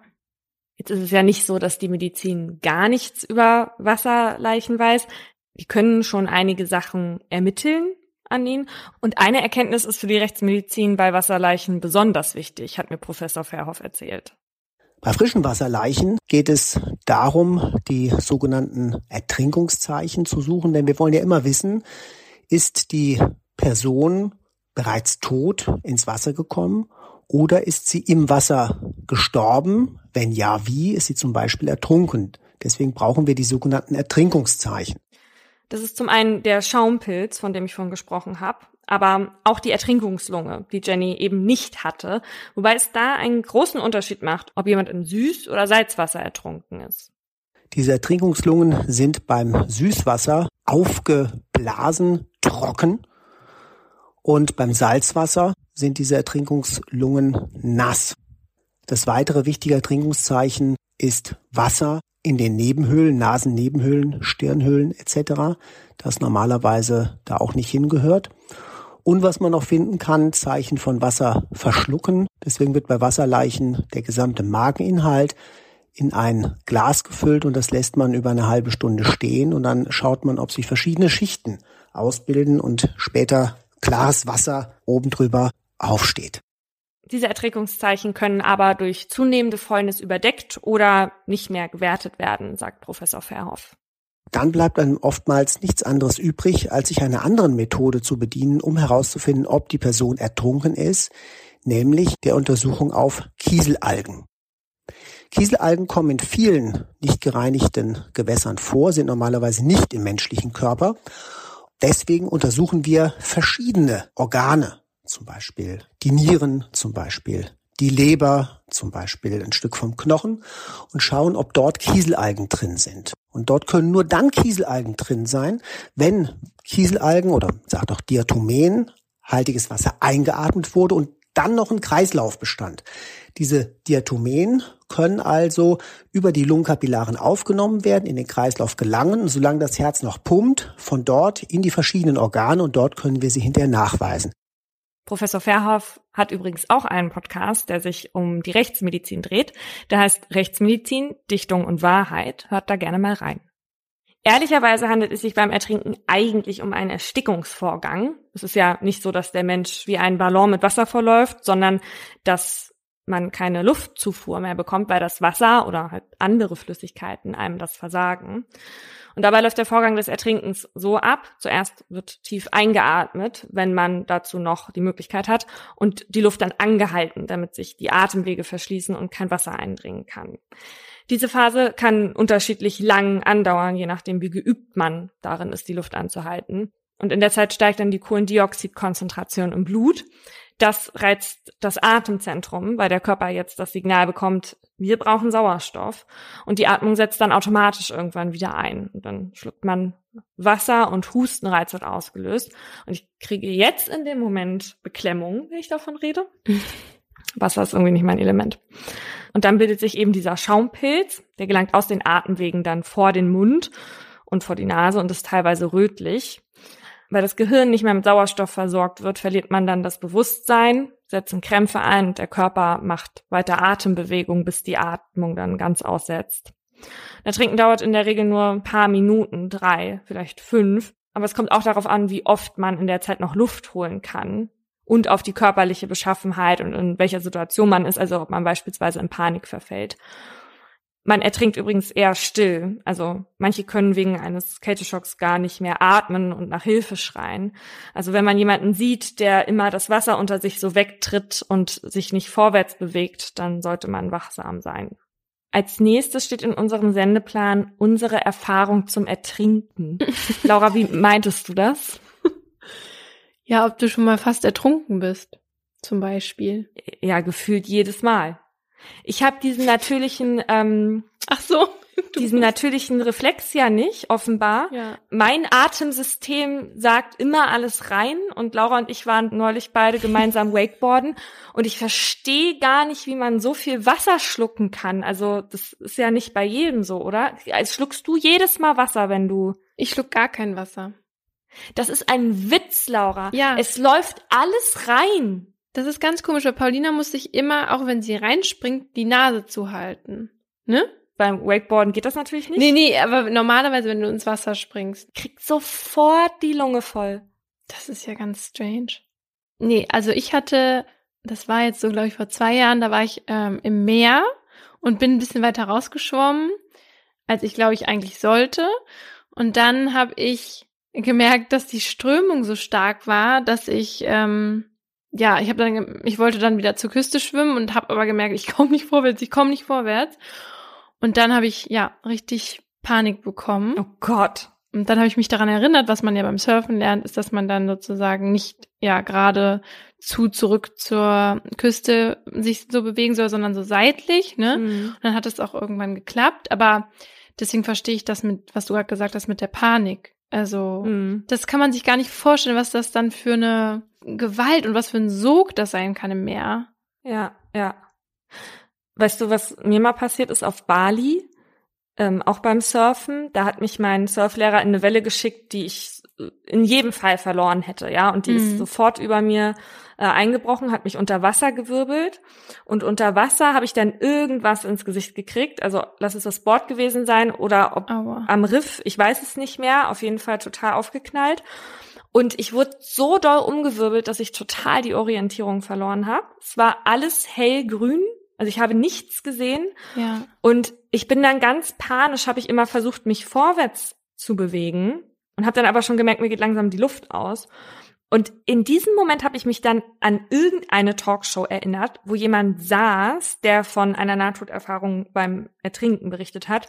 Und da haben sie gesagt, dass man halt bei sowas sich eher treiben lassen soll, weil dadurch, dass du so umgewirbelt wirst und keine Orientierung hast, kann es ja sein, dass du, Mhm. also du weißt ja gar nicht, wo oben und unten ist. Und im Zweifel schwimmst du dann die ganze Zeit nach unten. ja. Und dann habe ich halt einfach nichts gemacht und bin dann irgendwie nach oben gekommen und hatte dann blutunterlaufenes Auge, netterweise.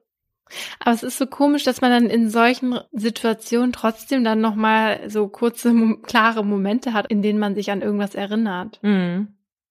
Menschen, denen es auf keinen Fall so gehen sollte wie uns beim Tauchen oder so, ähm, sind beispielsweise PolizeitaucherInnen. Denn die suchen in Seen oder kleineren Gewässern Mhm. Nach Wasserleichen. Und die sind auch speziell ausgebildet. Also da bereitet man sich in der Regel mehrere Monate auf so einen Fitnesstest vor. Und wenn man den dann bestanden hat, dann muss man auch noch eine mehrwöchige Ausbildung hinter sich bringen. Und in manchen Bundesländern wird dann auch das Tauchen ohne Sauerstoffflasche geübt. Und ich wollte jetzt mal wissen, wie lange Menschen das eigentlich können.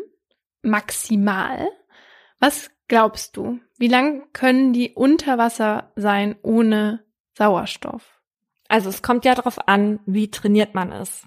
Ja, genau. Also das, ich meine, ich rede jetzt von diesen professionellen Apnoe-TaucherInnen, so nennt sich das ja.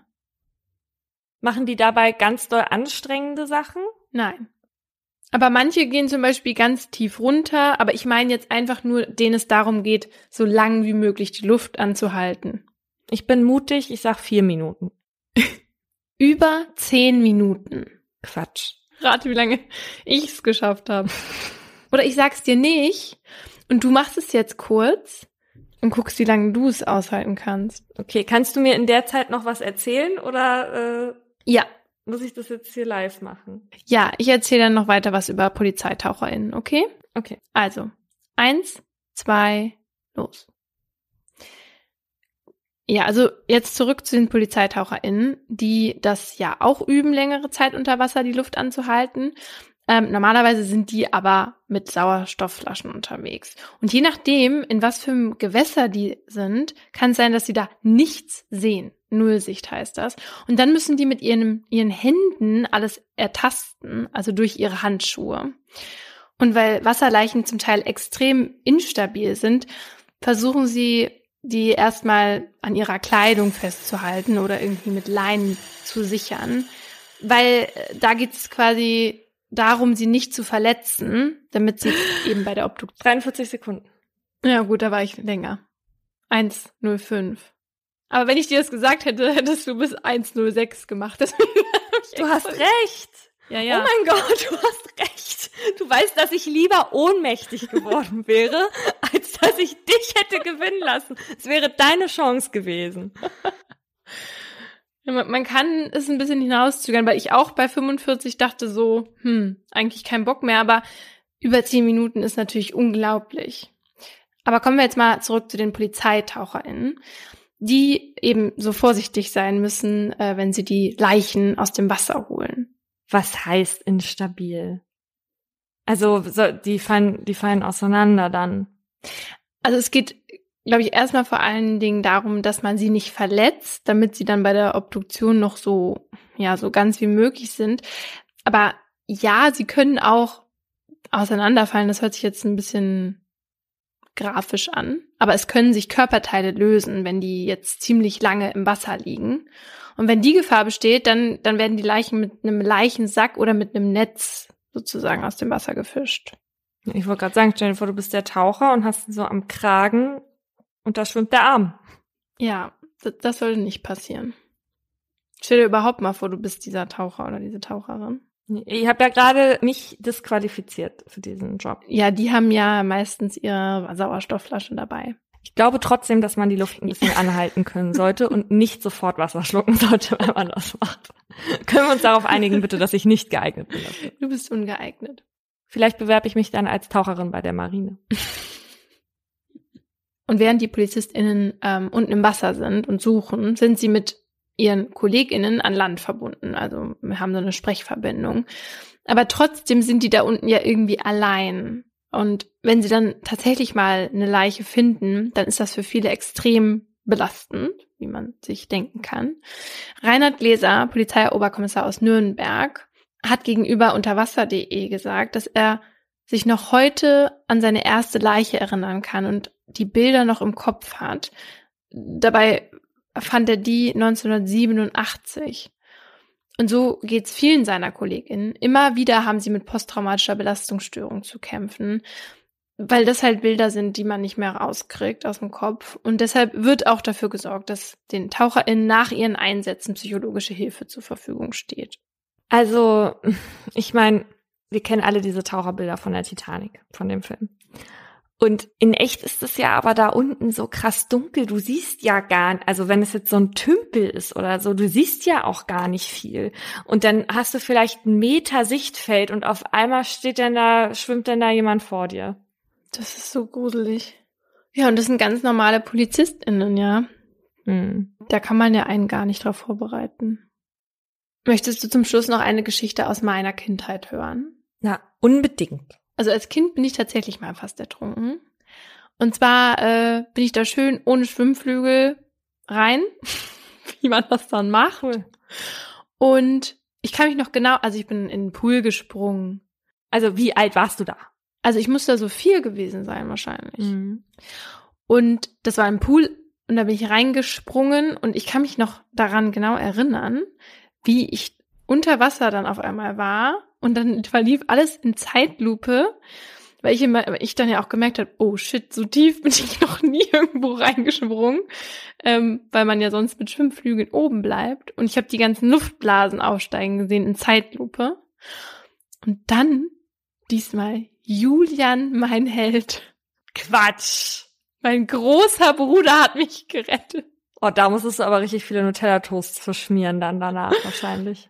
Da war er, da war er noch neun, da war er noch lieb zu mir. Da hat er mich noch gerettet. Ach so. Aber es war jetzt auch nicht so dramatisch, wie man das vielleicht denkt. Also es war ja in einem Pool bei Freunden und meine Mama war auch in der Nähe. Also sie hätte mich wohl ansonsten rausgefischt. Aber trotzdem, das ist auf jeden Fall ein Moment, wo mein Bruder geglänzt hat als Bruder. Ja, das eine Mal. Es gibt übrigens nochmal die Möglichkeit, uns in äh, diesem Sommer live zu sehen, zugegebenermaßen für nicht sehr viele Leute, ja. wegen Corona natürlich, und zwar am 23.08. in Bremen. Genau, und die Tickets könnt ihr nur gewinnen, und zwar ab dem 10.08. bei uns auf Instagram, bei Mordlust der Podcast und bei Bremen Next auf deren Instagram und im Radio. Und ja, wir freuen uns dann nochmal mal wieder ein paar von euch kennenzulernen, weil das war ja jetzt lange Zeit nicht. Fünf Menschen und die Besatzung von Radio Bremen. Nein, ein bisschen mehr sind's schon. uh, tschüss. Das war ein Podcast von Funk. Im folgenden Trailer für den Podcast Justitias Wille geht es um Depression und Suizid.